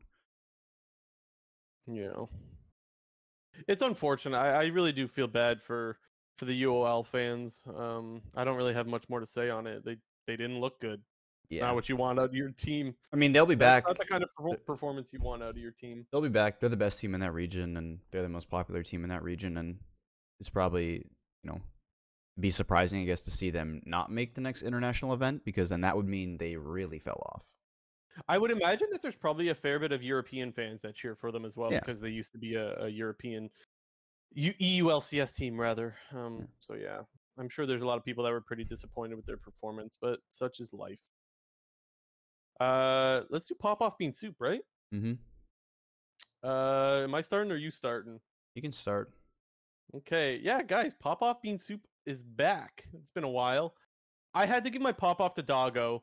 I feel really bad for the guy. We mentioned at the start of the show that his great performance is just going to be overshadowed by this whole little scandal with, I'm not even going to try to say his name, but the mid laner for BYG who... Awana. Well, I mean... Yeah, Moana, even though that's not how you say that. It just sucks. I feel bad for the guy. He had a great tournament. Great. And to me, he deserved to move on, but the team didn't. And so he's going to be stuck not moving on because of subpar performances out of his four teammates. I feel like he was really trying to 1v9 the tournament. And, I mean, it just sucks for him. He had a great Draven game. He played good on Ezreal. He even had some good misfortune.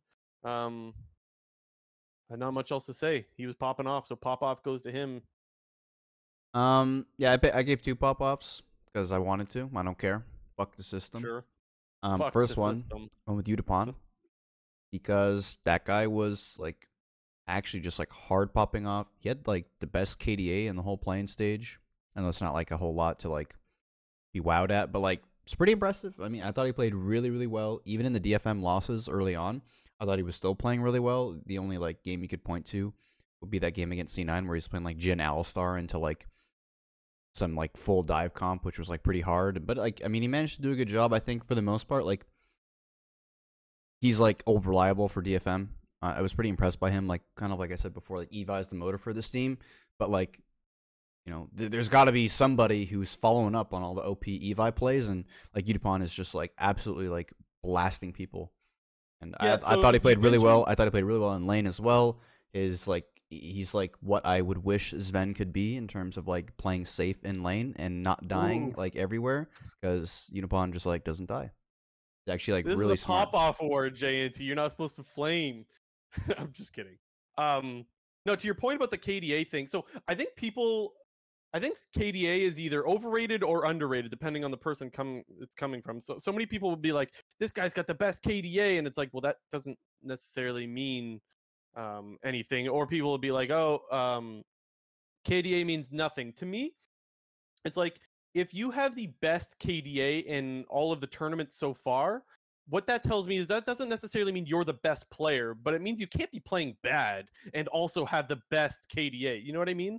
Yeah. Like, I kind of use it as the extremes. If you have the best KDA in the tournament, there's no way you're playing bad. That doesn't necessarily mean you're playing the best, but it's got to say something, even though it doesn't say everything. So that's kind of the way I look at KDA. So yep. I didn't know that he had the best KDA. And so I think, like I said, I think it does mean something. Yep. I think he's just, like, pretty solid. I think, you know, there's support Gang or whatever I think his name is.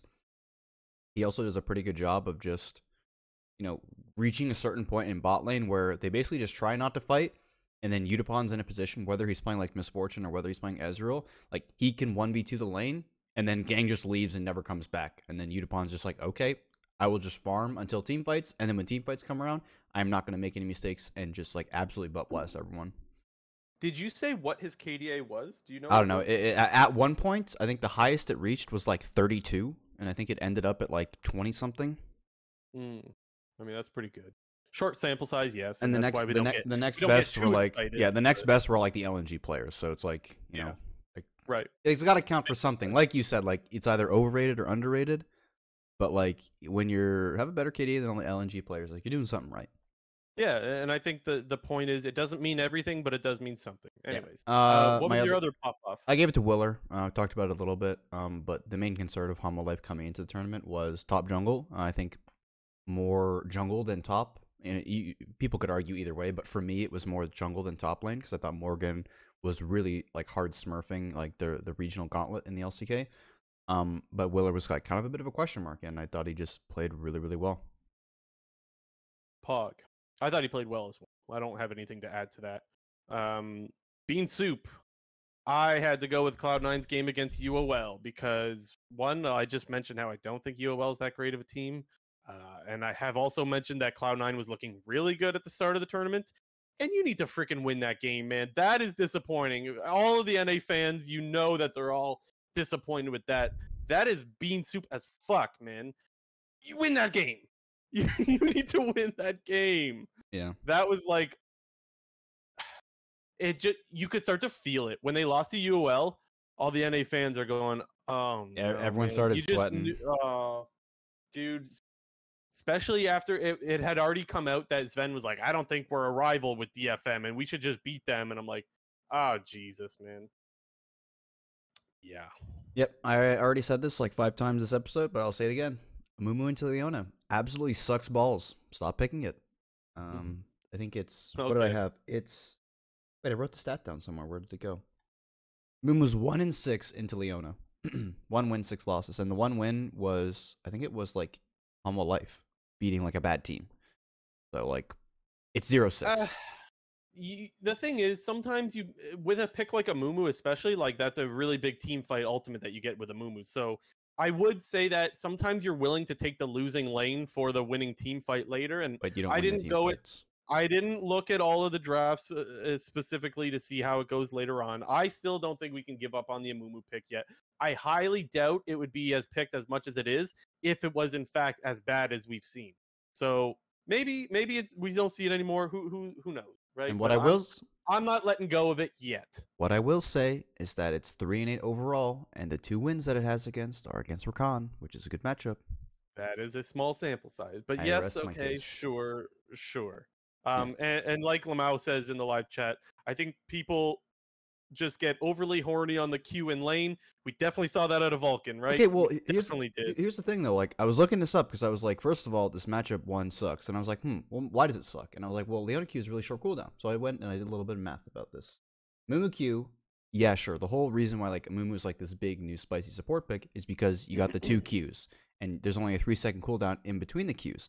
However, the recharge time on rank 1 queue is 16 seconds. So if you ever take an extended fight in bot lane in a Mumu against Leona, Leona gets 2 more stuns than a Mumu does in an extended fight. And if whatever you consider an extended fight is like 15 seconds, Leona gets an additional 2 stuns than a Mumu does. So like, you lose level 1. Like, the whole point about like a Mumu support being like good is like it has a lot of like all-in potential. At level 1, we can like burn summoner spells, and I think that's what we've seen out of the good teams, especially like when you're picking it into not Leona. You'll see people trade flashes level 1 and then regank the lane when the immobile enemy support has no flash. You just queue onto them. But against Leona, you ever queue in on a Mumu, you just insta-die, have to flash out. It's just... Well, and Vulcan did it after his... He already had queued in and his aftershock or whatever was down, yeah. So... Yeah, that just makes it even worse. And Leona had no aftershock either, but she's just naturally tanky. So, you know who's going to win that trade. That was pretty bad. He ended up hitting a minion on his second Q, but I think even if he lands his Q on the Leona, I don't think it looks much better anyway. Yeah. But let's move on. What's next? We got a little talk about the group stage now, because our groups have been, or the groups are official. Yes. Although we kind of knew what they were going to be, should there not be any crazy upsets. I mean, the one upset you could consider was that DFM made it out of Group B instead of BYG, but that doesn't change the fact in terms of where the other NA, LPL, and LCK teams were going to be placed. So we're still screwed. We're still in a rough spot. So but, actually, that's to be expected. Well, honestly though, my opinion on this has actually changed. I think if you go back and you look at other NA groups in the past, I think it's actually easier than before. And I just want to throw out some various groups that, you know, NA teams have been put in before. Okay. Let's go to Season 8, because there's a couple that I want to... Well, I'm going to mainly talk about Season 8, 9, and 10, because I think if we look back at those, we've actually had worse groups than these. So Season 8. Okay. We had C9 in a group with RNG... Gen G, Vitality. And I think on paper, going into the tournament, everybody viewed that as like, holy fuck, insanely hard group. Gen G's former world champion. RNG looks like the best team in the world after just winning MSI. And I'm not really speaking about the results of the group, but just what the groups looked like to begin with. And I think that is just as big a group of death as this Group A is right now. When you compare the two. Vitality was a good team at that time. That was with Jizuke? Vitality was the #2 EU team. Was Jizuke on that team? Yep, that was like Jizuke, Cabo Shard, Kickus, and Jack Troll, and somebody else. Oh, Attila. Yeah. Okay. And then the next one that I want to point out is also like another NA #3C group, which was in 2019, where you had Clutch Gaming as a third seed who just came out of play-ins. They were in a group with Fnatic, RNG, and SKT. Like, that's a pretty hard group as well. And then you also look at 2019, Team Liquid was in a group with IG, who had just come off of winning Worlds, Damwon in 2019, who were like the spicy new LCK team, and also AHQ, who were the #1 LMS team. You look at that group on paper, like that group is insanely hard as well. And then we can easily just flip over to 2020. TSM had a pretty hard group with Gen G, Fnatic, LNG. Team Liquid had a hard group. Who was in their group again? They had G2 last year. They had Suning. Yeah, G2, and... Suning, and Machi. Machi was the #1 PCS team. Then, Kate, help me out here. FlyQuest is in a group with DRX, Top Esports, and Unicorns of Love, who like were also supposed to be a very hard group. So like, what I'm saying is, I think if we actually look at the groups right now, like I think we're actually in a better spot than we were before revisiting it because. I'll let you go. You've helped me here because I made this argument last week. You're just doing a much better job of putting the argument forward. Do you remember me saying last week, or I guess it was like a week and a half ago, whenever we did our last episode, that like if we were to do these draws over and over again, would this be a better or worse draft on average? Or you know, do you remember me saying that? I do remember you saying. I still don't think that matters, but I'm just saying what that I should have done. What I should have done though was gone to look in the past to see what the groups look like to make the example of why this isn't as bad as it's still bad. And the point that I was trying to make, and that you've done a better job of making, is that no matter what, like Cloud9, TL, and 100 Thieves are going to have a tough situation. Like North America is just going to have a rough situation because we are a worse region. Like that's just the way it's going to go. You're usually going to get a Korean team, an LPL team, and an EU team, and just naturally those leagues are better. So that's why I was saying like this to me does feel like a high roll, a slight one, albeit, but a high roll nonetheless, just because I feel like there's some teams that I'm like, okay, I can see a world where we get out, even though it's like these are not high chances and we're still more than likely to struggle. I think it's still a good group draw. I really do. Yeah, and I mean, and then like if we want to go a little bit more specific, like you want to look at it from Cloud9's perspective, like I think they would probably rather be in a group with Damwon, because I think C9 thinks that they can beat them because they've done it in the past. Like they went 2-2 against Damwon at MSI, and that was when Damwon was like still, you know, a very, very hyped team just coming off of winning the World Championships. And if you're Cloud9, you know, yes, FPX is just going to be this big scary monster that you're probably not going to beat, but in Cloud9's mind, like you got to beat Rogue and Damwon, and your hopes, you know, for Cloud9 and 100 Thieves is that you 2-0 Rogue and Detonation Focus Me, and you have to go 1-1 against any of the other two teams. Hopefully you get 3-3 and you go tiebreaker. You look at Group D, and you look at it from TL's perspective, like, they, in a sense, high-rolled, because, one, you have the weakest LPL team, you know, in terms of seeding. You have Genji, who was kind of coming on, you know, they didn't end the season very well. And then, no, they didn't. And then, like, I mean, yeah, sure, Cloud9 played, like, shit at MSI, but, like, dude, they beat Mad Lions as well. Like, TL can beat Mad Lions. Like, it's not, like, an unwinnable matchup. So, like, I agree. If TL can be better than just two of Genji, Mad Lions, and LNG, like, you got a shot. And, you know, yes, it's obviously very, very hard because, you know, if you look at groups A and B, you have to beat one of Damwon, FPX, EDG, and SKT, or T1, if you're seen on our 100 Thieves.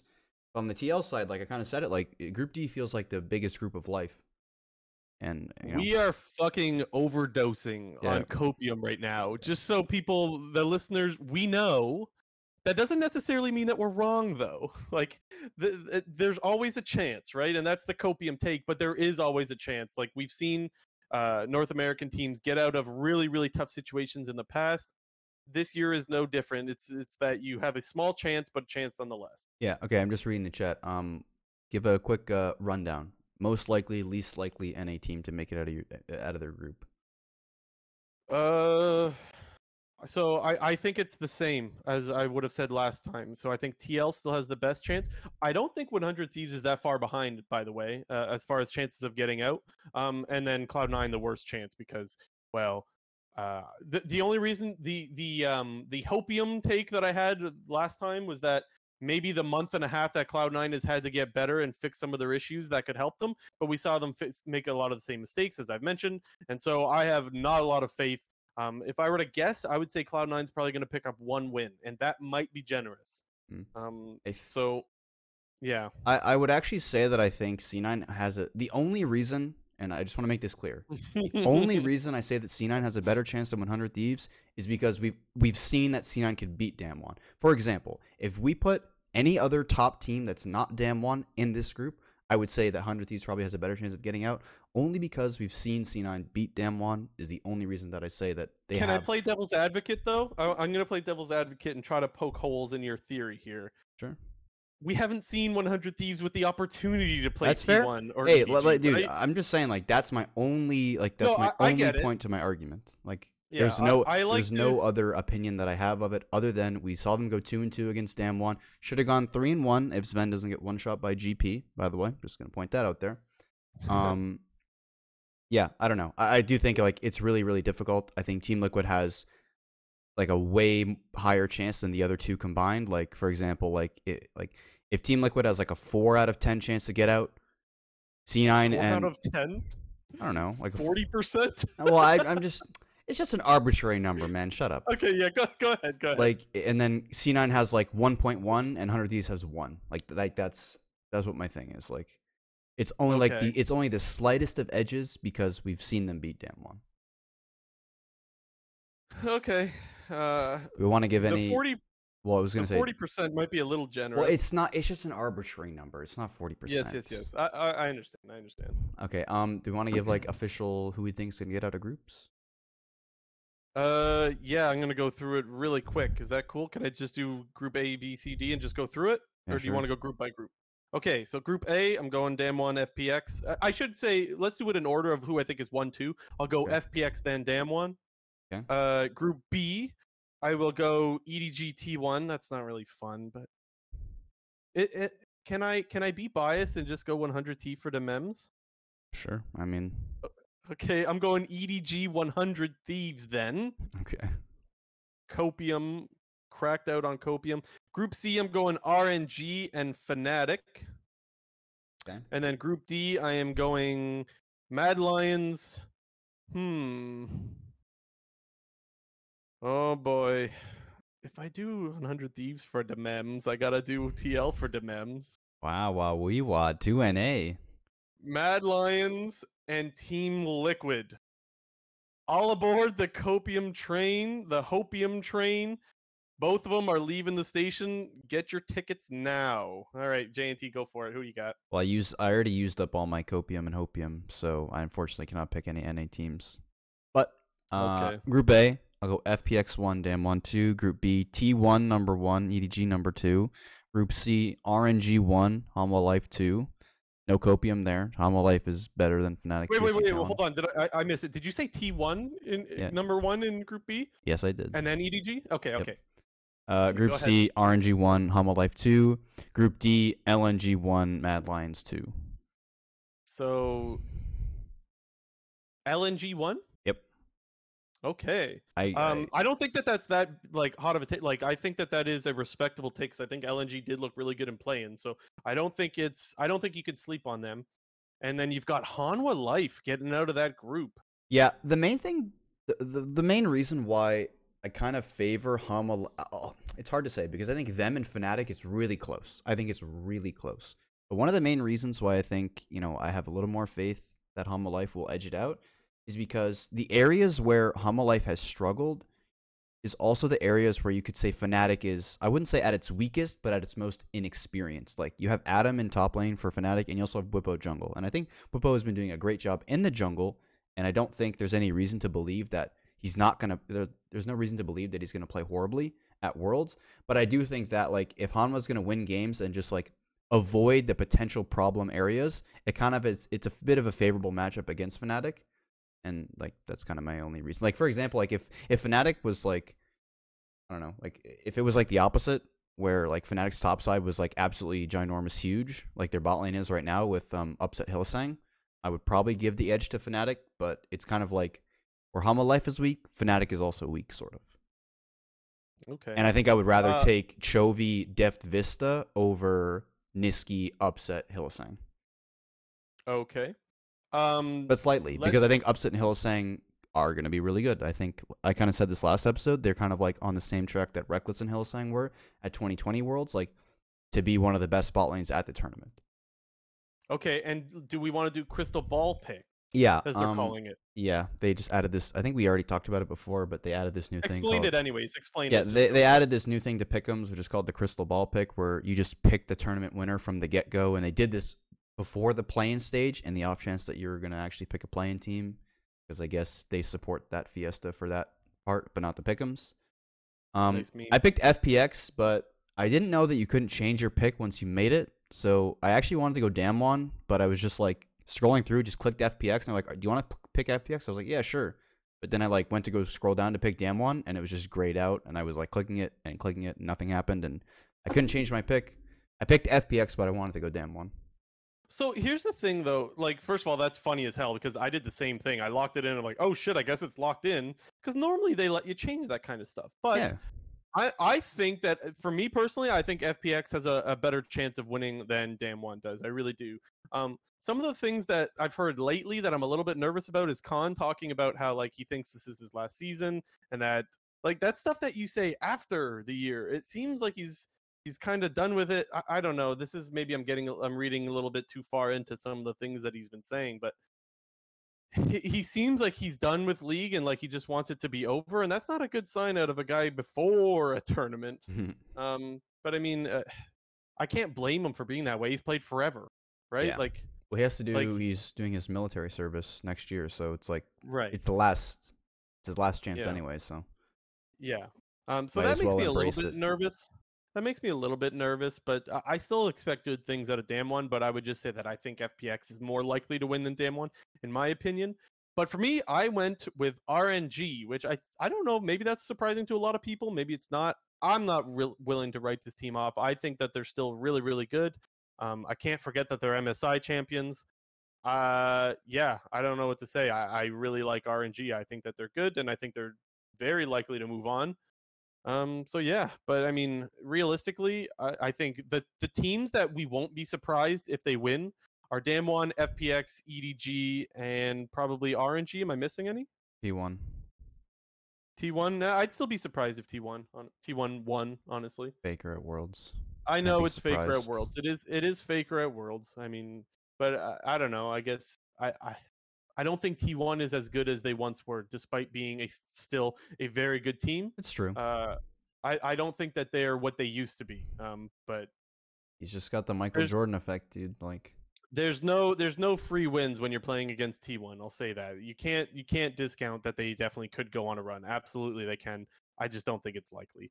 The one other thing that I wanted to talk about, because you brought this up last night, and I was going to bring it up on today's show, was there was a lot of talk from us, a lot of people, not just us, before the tournament, that BYG and PSG should probably be somewhere even, because in the 10 games that they played at the end of their regular season, they went 5-5, right? BYG beat PSG in the winners bracket finals, but then in the grand finals, PSG came back and won 3-2, so they won in that series. And so a lot of people, myself included, said it's likely that these teams are probably on par. Now, BYG did not look very good in play-ins in comparison to what we thought they would look like. And so it brings up the question of, is maybe PSG not as good as we thought they were? And again, this is all like, there's very little to go off of when it comes to this, right? Because what we saw PSG play at MSI, and I haven't seen them play a game since. So there's very limited information to go off of. Has your opinion possibly changed on PSG, JNT?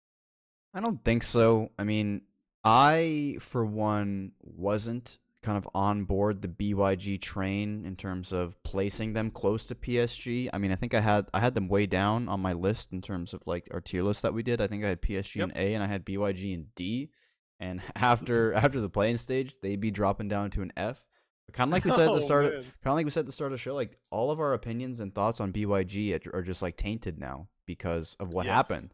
So right. I think had this news not broken out, I would probably say my opinion of PSG has dropped. Yes, but I can't really say that now. Like I have no, there's no argument to make to saying why our opinion of them should drop based off of all the drama out of the BYG camp. Yeah, and for me, I feel much more comfortable going off of the idea that they looked really good at MSI on a regular basis, more than I could say, well, BYG and PSG played about even, so therefore they're even. And like, I feel more confident that PSG is still a good team. Of course, we'll find out. But I feel more confident in looking at actual gameplay that I've watched, and at MSI, I thought they were great. So yeah, I guess what I'm saying is I don't think you can take anything away from PSG just because BYG looked bad. Although I will admit that it does expose my very, very, noob way of analyzing the team. But I mean, I did admit in the last episode that we didn't have any real information to go off of. I don't watch PCS. I can't watch every league, right? But just thought I would bring it up because I thought you brought up the question last night, and I was like, well, yeah. It's good. It's something to wonder, right? Mm-hmm. Well, quickly, before we move on, I just wanted to point out a couple of matches. First day of group stage is Monday, 6 a.m., so bright and early. But there's two, I think, very key matches on the first day. 6 a.m. what time? My time? Or is that you time? Well, I guess it's 7 a.m. EST, 4 a.m. PST if we're going to be all like that. But the first game is Dam1 versus FPX. So could be the potential battle for first place in that group. I think for the most part, all the other games aren't that exciting, except for the NA boys who have TL versus Mad Lions. That could be, a potential important game. That's going to be fun. Yeah, that should be a very important game if TL want a chance to get out, because I think for TL to get out, I think they have the potential to be better than Mad Lions and better than Gen G. I think I don't know. I guess I'm kind of high on LNG because I think all their players are really good. After watching them play, obviously they're against bad teams, and it's easy to look good against the bad players and the bad teams. But I like what I've seen from LNG so far. And also, the last game of the day, C9 versus Rogue. That could be the potential. That could be the potential 0-6 team in that group, because I think it's totally capable if you know both of these teams go 0-4 against FPX and Demwan, and it'll be C9 and Rogue battling for that 0-6 spot maybe. We've got NA versus EU to start. This is the opportunity. You've got to cheese early. You gotta bring out the cheese drafts as soon as you can before everyone knows what your strats are. It's time to pounce. And then just let people know, 100 is playing EDG, so they're gonna get smacked probably. Maybe, probably, but maybe not. Maybe not. Anyways, that should be fun. Honestly, look. The one good thing, and I'll say good in quotation marks, is that there's no expectation as a North American fan. You know, like, if they win, it's bonus. You know, if they lose, it's back to the drawing board where we just get shit on by EU fans. And because I think for this year specifically, I feel like the expectations are at their lowest, which I think bodes well for NA, because normally the NA number one seed is like, oh my god, NA number one seed, like you had like you. But it's like, dude, like they have EDG and SKT or T1 in their group. Like, sure, like C9 have Damwon and FPX in the group. Like, you're not making out of that. Like, you're most likely not. Every year, the expectations are at the lowest, though. Like, it just gets lower and lower and lower every year. The expectations, because it feels like North America winning Worlds, the chances get lower and lower and lower every year. Like, Worlds is hard, man. Yeah, it's freaking hard. It's sad to say that our greatest days could be behind us. Maybe, probably, who knows? All right, what else? What else we doing? We still got a lot of quick news to get through later. Yeah, well, that's quick news. So, there's a couple things. Last thing about Worlds, the World song came out pretty much like a couple days after we did our last episode. I thought the video was really, really good. I just thought the song was very vanilla. So. I like the song. I don't know. The thing is, I'm never too crazy about the song anyways, so, like, take my opinion with a grain of salt on it. Whatever. I like the video. I like the song. I don't really care that much, to be honest. And you know what else I wondered, too, is I wondered if the interest in the World song has fallen off a bunch, because I was just looking, and this is a little thing, but I was just looking at the total views on the video on YouTube, and it's got like 10 million views. You look at the World's videos in the past, Phoenix has like 100 million views, and Rise has like 100 and something million. And like views on YouTube, maybe there's nothing really to look at with that. Like, whatever, it's views, but like, it's not. I don't think people care about it nearly as much as they used to. Maybe I'm crazy. Are you looking that up right now? Yeah. So yeah, Burn It All Down has 10 million. Takeover has 51 million. Rise has... Takeover was last year, right? Yeah, that's season 10. Sorry. Phoenix has 108 million, and Rise has 282 million. We're going to exclude Rise because I think that was kind of like a special case scenario where the video was just like absolutely bonkers and just made the song. Because if I'm going to be honest here, the Rise song is not very good. The video is just that good. I think the video makes the song, like, trust, like, dude, go listen to the song without the video. It's not that good. I mean, I don't really care. I don't. Like I said, I'm not all that hyped about the World song, but I just wondered how other people felt about it. But I just think we're in the same boat this year, where the video makes the song. Like, I think the song, like, if you listen to the song by itself, like, it's just a bunch of meh. But like, the video is so sick. Like the Chovy versus Showmaker, like 1v1, like that shit's. How many views does Legends Never Die have? That's Legends Never Die. Almost 2 million. Sorry, almost 200 million. 188. Yeah, so million. Like, there's definitely a drop off. Like, we're at 10 million now. Yeah, but I mean, that'll. World goes on. Yeah. I mean, I guess like Takeover, which came out pretty much a year ago, has 51 million views. So probably a year from now, what Burn It All Down will probably hit like 30 something. Would be my guess. Yeah. Anyways, any other thoughts on it? I don't really got it. Oh yeah, no, I do have thoughts on it. There was the TL guy that was all pissed off that Blabber was in it. That was something. Yeah, I mean, I think a lot of people were a little bit confused when like Reckless was in the video and everything. But you know what? I think somebody came out and said like they started designing like the story and the characters and what the video was going to be like back in February. And, you know, you kind of work like when you have a super like high production animation like that, like you got to start working on it way back in time. And yeah, I think, you know, at the start of 2021, I think it was a pretty safe assumption that G2 was going to make Worlds. So like, if like, come on, like, let's be honest here, everybody. If we go back to February 2021 and we say that G2 was not going to make Worlds, I think everybody would have called you crazy.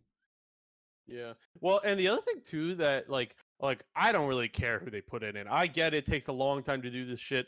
I don't get upset at who they have in. Yeah, I don't care. But either. I will say I was surprised that it was Blabber and not Perkz. Like, if you're going to go with a Cloud9 guy, wouldn't you go with Perkz? Yeah. That was a little bit like, huh, okay, whatever. I did like the video, you know, I guess just to close that reckless point out, like Jackie Love was also in the video a ton, and that guy's not in Worlds either. And again, I think it would have been a safe assumption to say that Top Esports was going to make Worlds again this year, back in February of 2021. Was Chovy in it? I think Chovy was, right? Yeah, Chovy was like the main character with Showmaker, dude. Oh, I don't remember, man. I watched it one time. When did it come out? Like a week ago or something? Yeah. I don't remember. Yeah. But I thought it was really cool how they had like a bunch of those like little mini battles kind of in the middle of it, where they had like the Shy and Ben doing like Fiora 1v1, and they had the Blabber Power of Evil thing. They also had BRTT versus some other CBLOL guy in there, and one other one, which it was like an EU one. It was Reckless versus somebody else. I thought it was cool. The video was super, super nice. Loved the animation. Okay. Yeah, I thought it was good. Yeah. Let's move on. We'll get into our quick news. We'll try to get through it pretty quickly. There's a lot of it, but a lot of it's not too lengthy. The one lengthy thing, the 2022 preseason video came out 2 days ago. To give people the quick rundown, they're making some new items, some new mythics, some new legendaries. They're adding 2 more elemental drakes that are absolutely broken. Oh God, please help us. You don't know that yet. They could still balance things out, no? Just like they balanced Dragon Souls and Elder Dragon. Look, I'm not saying that they have a great history, but I'm saying is that we don't know what's out yet. That's all I'm saying. Yeah. Okay. Oh yeah, and Vex is pretty balanced as well, huh? Okay. Well, safe to say. The thing is, here's the thing though. So look, they are slow to balance things, right? But sometimes, well, a lot of times they do eventually get around to balancing it. I would just say that people are usually upset with how long it takes to balance something. Like Aphelios, for example. Yeah. Or Viego, for example. Eventually, these champions will get balanced. It just takes so freaking long for them to do it. So it's not the idea. The idea that they're coming out with a new dragon isn't the problem. It's that it's probably going to be overtuned, and it will probably be overtuned for too long. Okay. That's my thing. I don't want to jump too far down the rabbit hole in this thing, but I think Cadril said something on his stream that I thought was pretty interesting. But to give some quick context, in the league video, in the preseason rundown video, they basically said like Riot went with the opinion that they don't think that their champions are balanced. Sorry, they think that their champions are balanced when they release them, which one is completely wrong because like Gwen, Viego, Vex, Aphelios, Senna, Set, all these champions are absolutely retardedly broken on release, and they're not balanced at all. All the time, and it does, all the time, as you say, take a long time for them to actually get into a balanced state. It literally took Set a whole year and Senna a whole year to get balanced when the champion came out. And we even see that right now with Vex. Like Vex is a new champion that got released like what, a week and a half, 2 weeks ago. Like it's a new champion sitting at like a 52.5% win rate. If the champ is broken, like dude. And so to quickly jump on this Cadril thing, Cadril said on his stream that he was watching a Rioter stream, and he said if they released Karthus today, everyone would complain that that champion is super, super broken because it has a global ulti that hits all 5 people, whatever, whatever.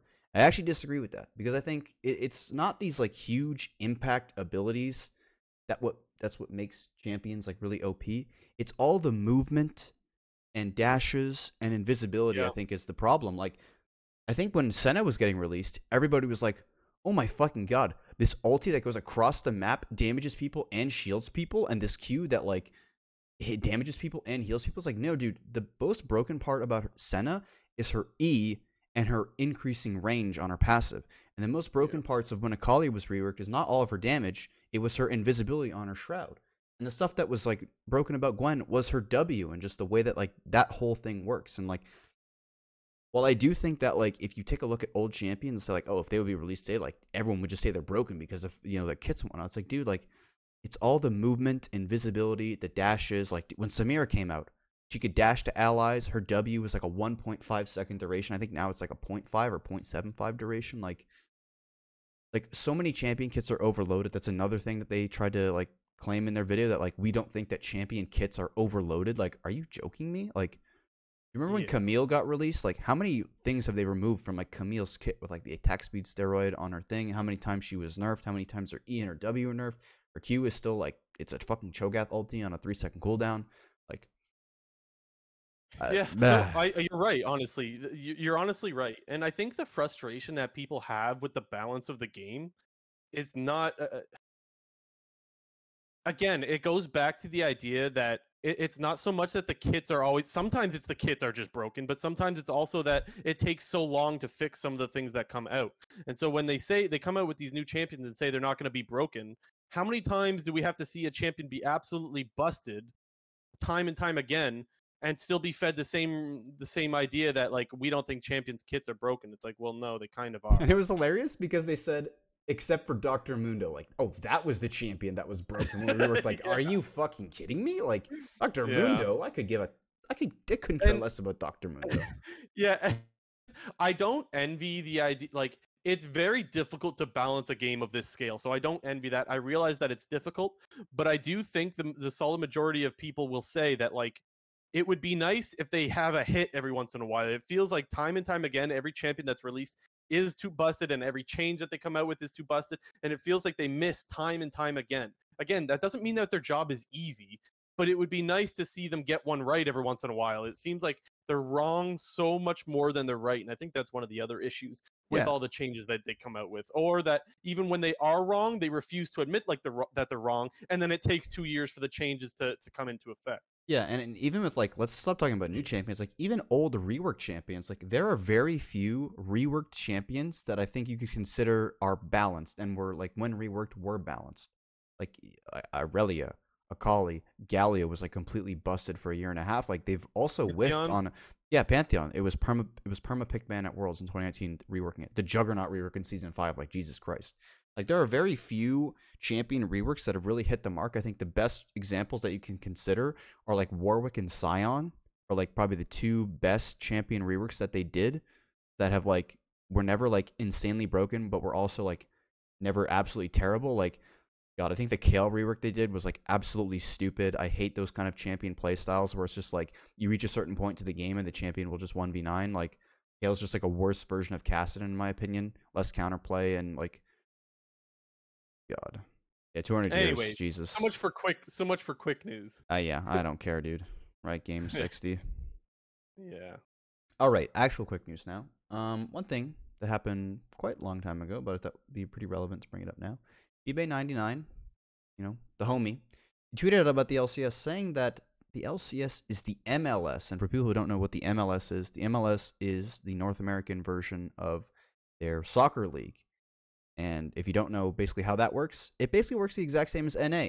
They suck against the international teams, and they sign all the aging star players. And I was like, Damn, pretty spot on with that take. There's a lot of parallels. Do you want to read out his tweet? Okay, hold on. Okay, start talking, and I'm going to read out the tweet. Well, I have it here. Okay, read it out then. He said, NA feels like the MLS right now. There's not enough local talent to feel like you're supporting your region by rooting for teams. There's not enough quality talent to feel like you're rooting for teams who have a shot at being best in the world. Give us a reason to root for teams. And so you said spot on. I think he's a little bit off because I still the part where I think he's a little bit off is there's not enough local talent to feel like you're supporting your region by rooting for teams. For me, I still have no issue with rooting for North American teams. So that's where I disagree. But the idea that he's trying to get at, in which I do agree with, is that it would be nice to see more North American talent. That's the part that I think he's a little bit off, in my opinion. But the idea that he's got is right there, and there's a lot of parallels to the MLS. So I think that his tweet is really maybe not spot on, but pretty damn close, I would say. And he brings up some good points. Mm-hmm. Yeah, the main thing that I think with GBay99 is he is a bit of a homer in terms of NA talent, and I definitely agree with you that me personally, even though I'm like exclusively a Cloud9 fan, not necessarily like an NA fan per se, like you treat these players like Impact and Svenskeren and Zven and Bjergsen, like while they're EU players, like, or like LCK players or JJ, like they feel like NA players now. Like they've right. been here for enough time. They're pretty vocal overall in the community. Like they're marquee players on marquee teams, and they do feel like they're NA players. How like Zven, dude, like he feels like an NA player now. Like yeah, Fudge, he's been like here forever. Like I feel like Fudge, like already starting to feel like an NA player because like that's where he's primarily made his mark. Yes, he was on Mammoth. They went to Worlds in 2019, but like he's been on C9 for 2 years now. Played in Academy. Now is like you know the best player on C9 probably. Like I don't know. I feel like next year we'll be talking about how like Fudge is like kind of an NA player at this point. Right, so you, when you're cheering for Cloud9, do you feel at all like, man, I'm not cheering for an NA team? No, like it's... Probably not, like, right. Like, in my opinion... I think it's a little bit off. In my opinion, the only player... Yeah, like, in my opinion, the only C9 player that's not, like, who I would really call North American is Perkz. It's just because he got here, like, you know, last year, at the beginning of the year, and he's, like, a long-time EU player. Like, he's been playing in EU since in Challenger Series in Season 5. Yeah. Yeah. So anyways, it is a good point, though. There's a lot of parallels there with the MLS. And so I thought it was a really interesting tweet, and I thought it was good for just a little miniature discussion there. Yeah. What else we got? We got some free agent NA stuff. Dardoch is a free agent. Interesting, though. He's only looking to be a player, not as a coach. He most recently joined Immortals after getting kicked from Dignitas as a positional coach. Assistant coach, sorry.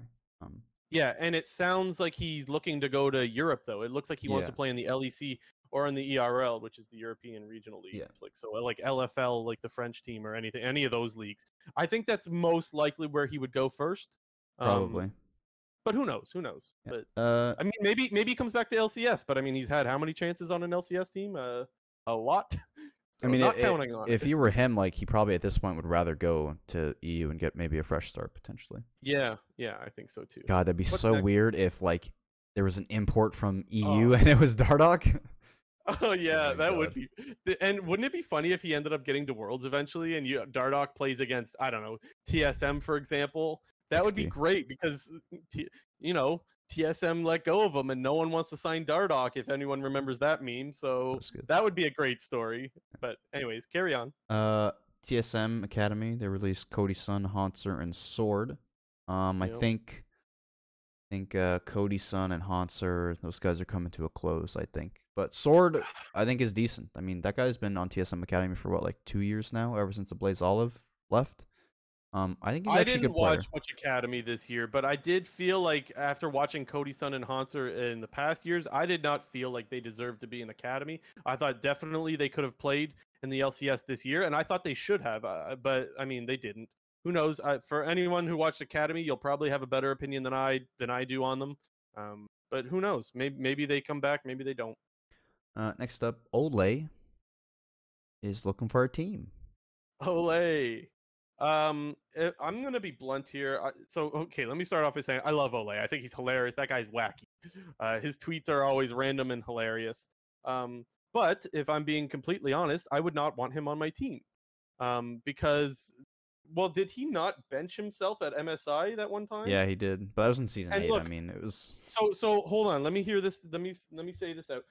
There is nothing wrong with saying, look, I'm struggling right now. I can't handle this.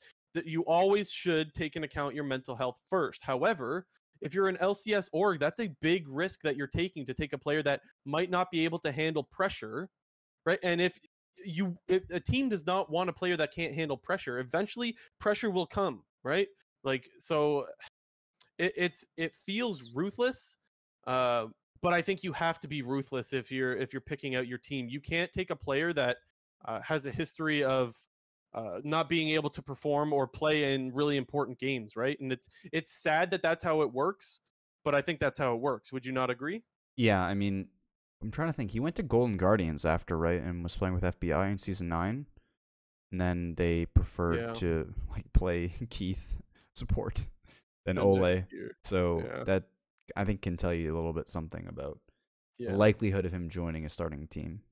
I'm definitely still cheering for Ole to make it back to LCS or whatever league he can join.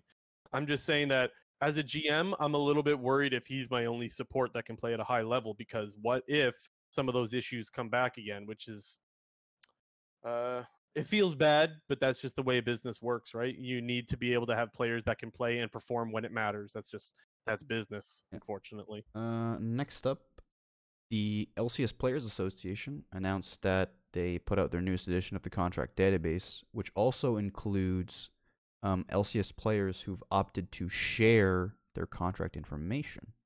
Yeah, so they didn't, the tweet didn't seem all that clear to me to who will have access to the contract database. I would guess that it's just the players, and the idea behind this is that if players know what other players' contracts look like, it gives you a better chance to be able to negotiate your own contract. So, like, let's say me and JNT are LCS players, and we have the same skill level, but he's making 4 times what I am. I get to go into next year's discussion saying, look, I'm about as good, or I have the same amount of accomplishments as he does. I should be able to be paid somewhere in the ballpark of what he makes. It just gives that little bit of an edge to players, because all the contracts being kept a secret is just a huge advantage to the owners, and I just don't think it's fair to the players. So I don't know who's going to have access to this database, but it sounds like the Players Association is doing something, which, if people have heard anything about the Players Association in the past, they don't have a history of having a large impact on the league, to be honest. So it's nice to see that they're doing stuff and actually trying to help out the players. Mm-hmm. Next up, this one was kind of weird, but we figured we'd mention it. Tarzan, the NA streamer, not Tarzan the LNG jungler, joining Cloud9 as a Wild Rift pro player. This, if this came out on April 1st, I wouldn't believe it. This sounds like some April Fool's shit. Yeah. Tarzan is a Wild Rift pro all of a sudden, and he's on Cloud9. What? Yeah. Okay. Honestly, as someone that's never been interested in Wild Rift, I'm thinking, good, see ya. Like, I don't have any problems with Wild Rift, but I think Tarzan is absolute cancer for League of Legends. I think anyone that's ever played a game with him will tell you that guy sucks. He's a really good player, but he sucks for the community. I hate toxicity, and he is one of the most toxic players ever. So, see ya. I don't want him back in League of Legends anymore. Take care, comb your hair. I'm done with him. Goodbye. All right. And last thing we got for NA stuff was Niles, former GG top laner, had a pretty interesting tweet about free agency that I don't think was going to help his career moving forward. You got the tweet? Oh, God. I can find it. Let's see if I can find it quickly. Yeah. He deleted it. It's in... Oh, I found it. It says, okay, go. We're going into the offseason soon. For anyone that is aspiring to join a professional team for the first time, remember that it's not your spot until you... Remember that it's not your spot until you sign the dotted line. Even if a team promises you a spot, they can always rescind. I know from firsthand experience. Smile. Not a good move, JNT. Why is that not a good move?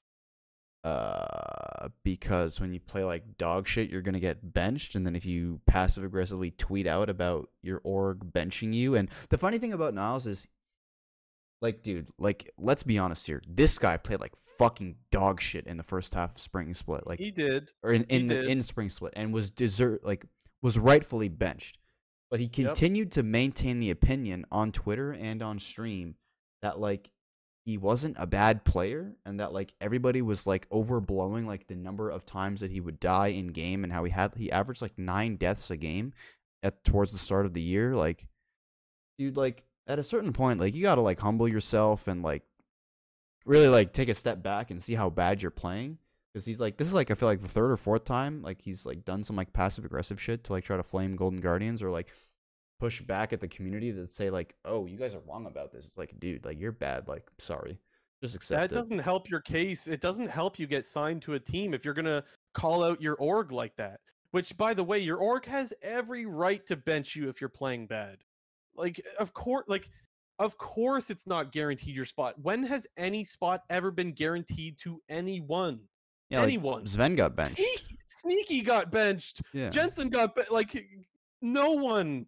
That's just how it works. And like, I feel bad for him because I don't believe he should have been put on an LCS team in the first place. I think it was way too quick to promote him. However, Golden Guardians, we know that they didn't have a lot of cash flow, and so they were really on a budget, and so options were very limited.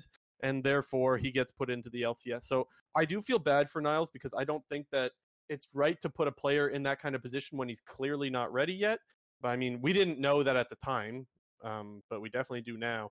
However, calling out your org like that is just a bad idea, and I feel bad for the guy because he's just a young kid. He's just doing stuff that he probably doesn't realize is going to have a big effect on his future contract negotiation.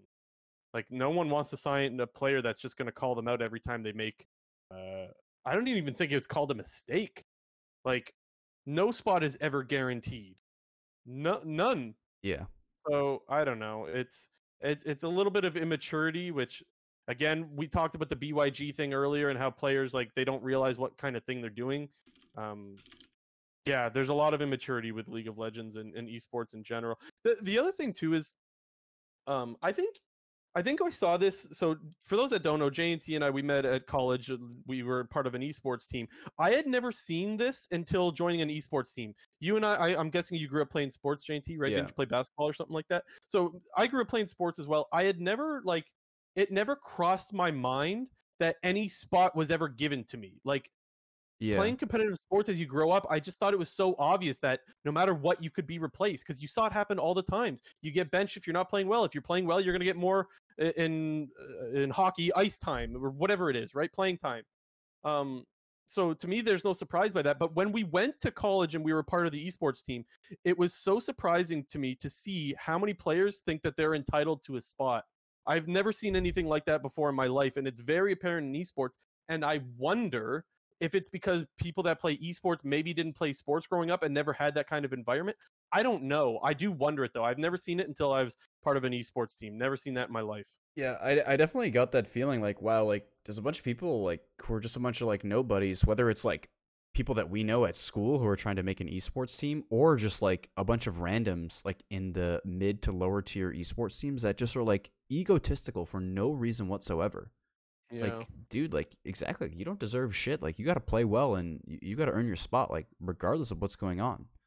Yeah. Like, really, really strange stuff. And again, he's immature. I'm not going to hold it against him. He's just a young kid still. He'll probably realize a couple years down the road, like, why the hell did I tweet that out?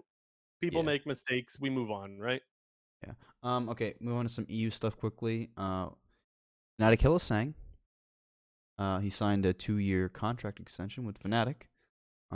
So, Natakilla Sang sticking around, I think. What's the right word? He's definitely the most impactful support in the world, maybe, for the better or for the worse.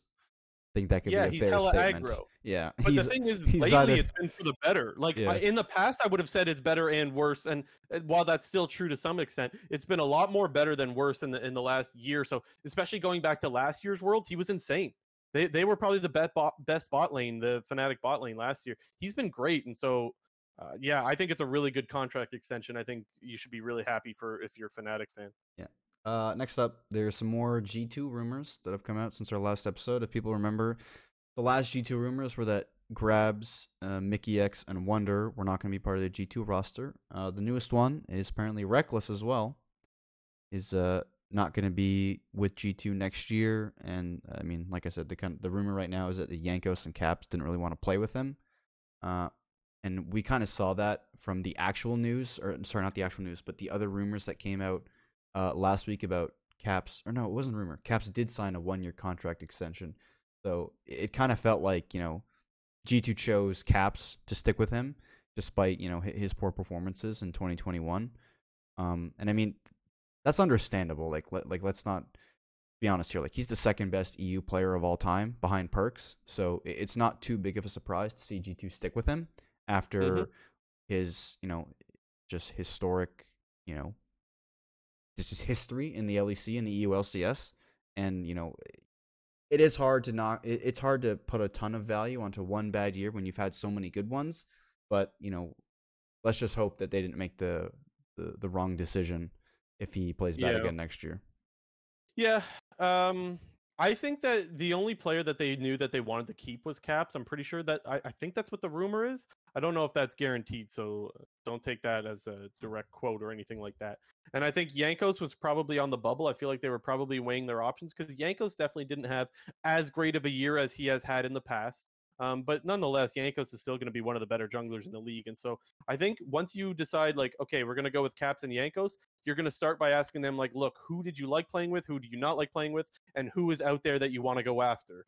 And judging by the idea that Reckless doesn't want to be there and the rumors come out that they don't want to play with them, it's no surprise. And so it's pretty much, in my opinion, it's probably Carlos and a couple of coaches, as well as Yankos and Caps that are building the rest of the roster. It's usually probably how that would go. Yeah, and I mean, like, players like Yankos and Caps definitely should have that respect to be involved in those kinds of conversations and be allowed to, maybe not be allowed to handpick the roster, but, you know, have some input on the roster because I think they've deserved that. Well, and like, if you're the owner, you want to know who your players want to play with. Like, that's just, why would you not want to know that, right? Yeah.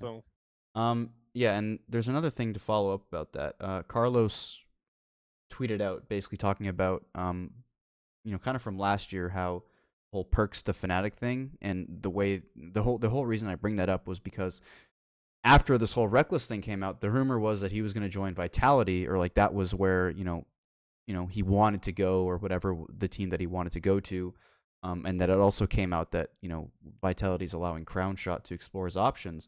But Carlos kind of tweeted out a response to that. I just wanted to read it out. That Perkz to Fnatic is quite possibly the single trade that I would go out of my way to never allow to happen, like Messi to Real Madrid. If people don't know, Messi and Ronaldo, like the faces of like the Spanish soccer league. Messi on Barcelona, Ronaldo on Real Madrid.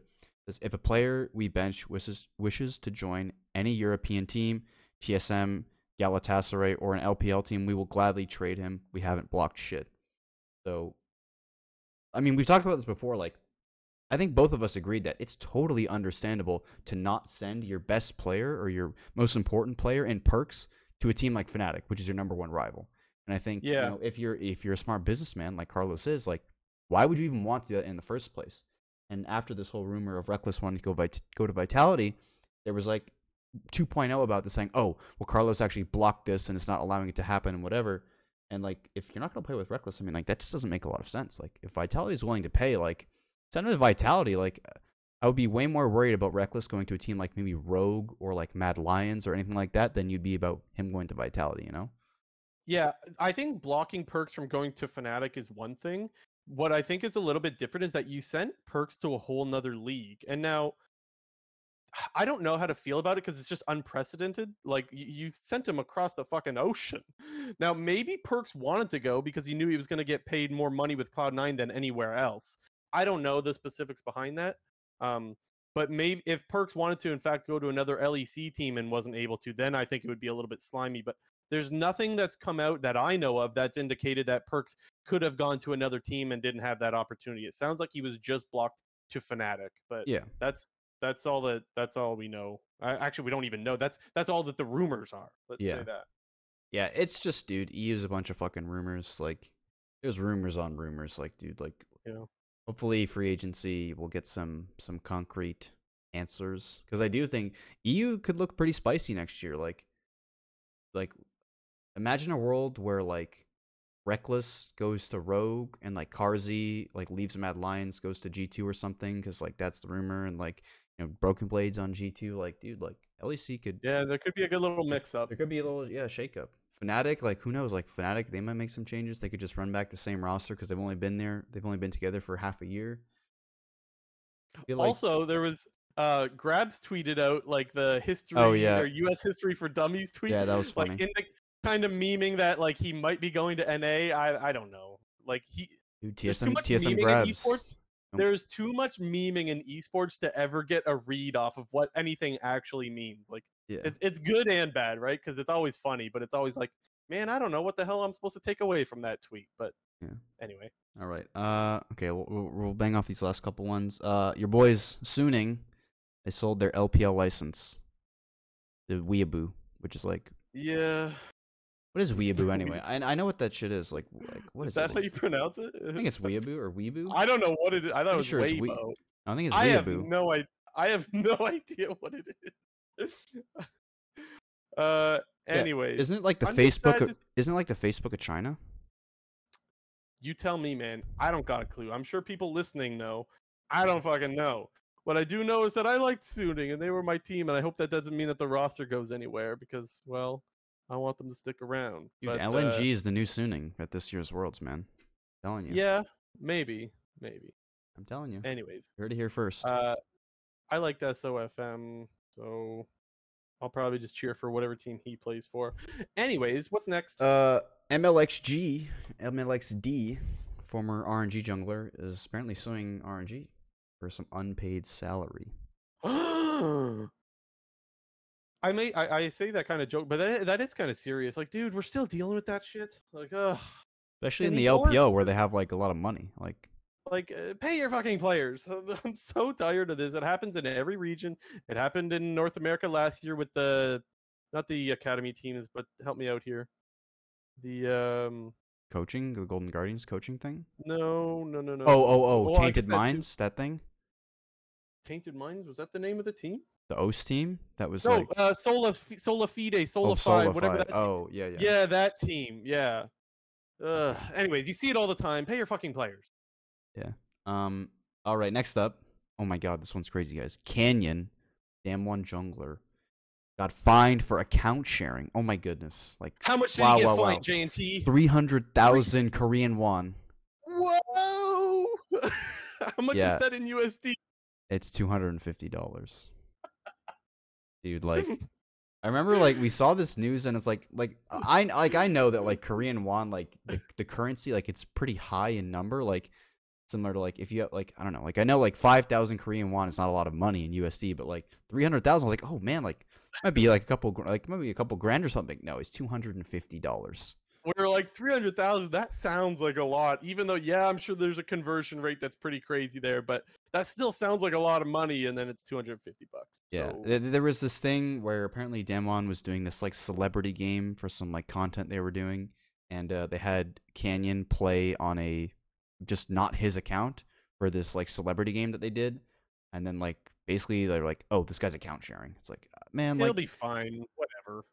Unless you're Next. Like unless you're account sharing to, like, smurf or to boost, like, I don't fucking care, man. Yeah. Okay. Yep. Our last thing that we have, it's not League of Legends related, but it's kind of funny. So for people who know Dota, I wouldn't even call it a competitor to League, because League is definitely, like, by far and away a competitor. I think the international is happening right now at the same time. Yeah, so but they're competing with each other. Basically, we kind of saw how, like, NA canceled the finals in New Jersey about, like, a month before they actually happened out of, like, cause for concern because of COVID. Well, the international, they canceled their live event 5 days before the event. Not the event, though. They canceled the live viewership, live audience. Yeah, well, that's what I mean. Like, but when I say event, I mean, like, the event where you go to the whatever stadium and watch the game. Yeah, I just wanted to clarify. So the tournament's still happening, but a bunch of people flew out there from, well, in one of the tweets, the guy's like, hey, I just got here 5 hours ago from Brazil, man. The guy flew from Brazil, and, well, you can't go and see the games anymore. Like, that is so shit. Could you imagine if Riot did that? Like, how mad people would be? I'm sure that the feeling is just the same when it comes to Valve canceling the live audience like that. That is so bad. Yeah. And like, a lot of people can say, like, well, it's COVID. They didn't know that they would have to cancel it. And it's like, well, look at Worlds happening right now. They knew better a month ago to actually, like, cancel live viewing. And they even went to a whole nother region because they realized. So, like, you can't tell me that there's no foresight to be able to say, like, oh, maybe this isn't the right thing to do. Maybe we should just have no viewers and just go back to Iceland. Valve could have done the same thing, and they didn't, and they screwed over a bunch of fans, I'm sure, which is absolutely insane. Yeah, it's funny because, like, whenever Worlds would roll around, like, anyways, like, people would always be like, man, like, League is always so late to release, like, where it's happening, when are tickets available, the exact dates, because, you know, people want to plan out their trips and whatnot, and it feels like, you know, kind of, this situation sort of gives me a greater appreciation that, one, Riot does have the foresight to, like, work through all the logistics beforehand. Like, obviously, special case scenario here, like, we're working in COVID, but, like, These are kinds of things that get planned like months and months and months in advance, like logistically, where it's happening, when it's happening, how it's happening, and whatever. And, you know, Riot has always done a pretty spot on job with putting on, you know, international events and big competitions, whether it's like All Stars, even just like the LCS and the LEC and the LPL and the LCK. Like, it's all really, really great. And thank God that we didn't have some shit like that happen. Yeah, and if we're going to give shit to Riot about their bad balance and stuff like that, it's good to give them props where they do things really well, and they made the right decision by saying, look, this is going to be a nightmare to try to do live viewership and try to do it in China where we still don't know what's going on with the variants and all that. Let's not pretend these things are equal. Their balance sucks. Yeah, no, but what I'm saying is, like, if you're going to give if you're going to give shade when they do something bad, you need to give credit when they do something good. And so hats off to Riot for doing the right thing here and not screwing over a bunch of fans that wanted to go to the event by canceling 4 or 5 days or whatever it is before. That just sucks. Yeah. Should have given that bean soup, actually. This is true. That's one other thing, though, that we did not add last night in our preparations. JNT went AFK. Oh. There's a new head of global esports, global League of Legends esports for Riot. Yes, yes. Her name is Naz Alitaha. I might be saying that name wrong. I'm sorry. If you guys have listened to the whole episode, you know that I've definitely struggled with the pronunciation of names. But anyways, there's a new global head of LOL esports. So cool. I don't know anything about her though. So yeah, I say cool. She put out like a twit longer saying like, "Oh hello, this is me." I was like, I like skimmed through it while I was walking the dog. I honestly don't remember a single thing that I read from it, but hopefully this person does a good job. Yeah, I wish them the best. And also the LCS is supposed to have a new commissioner that they said that they were going to look for one a while ago, and I believe that process is still happening.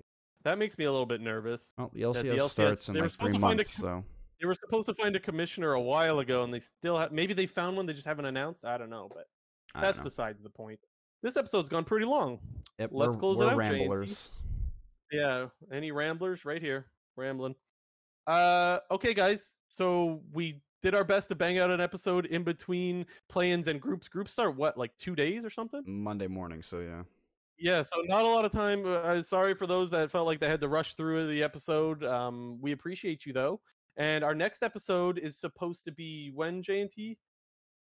I can find it. The 13th, so in like 4 days, we're going to do another one after the first part of groups. Yeah, just a quick, that's the plan for now. Things can change, guys. This is a wacky schedule.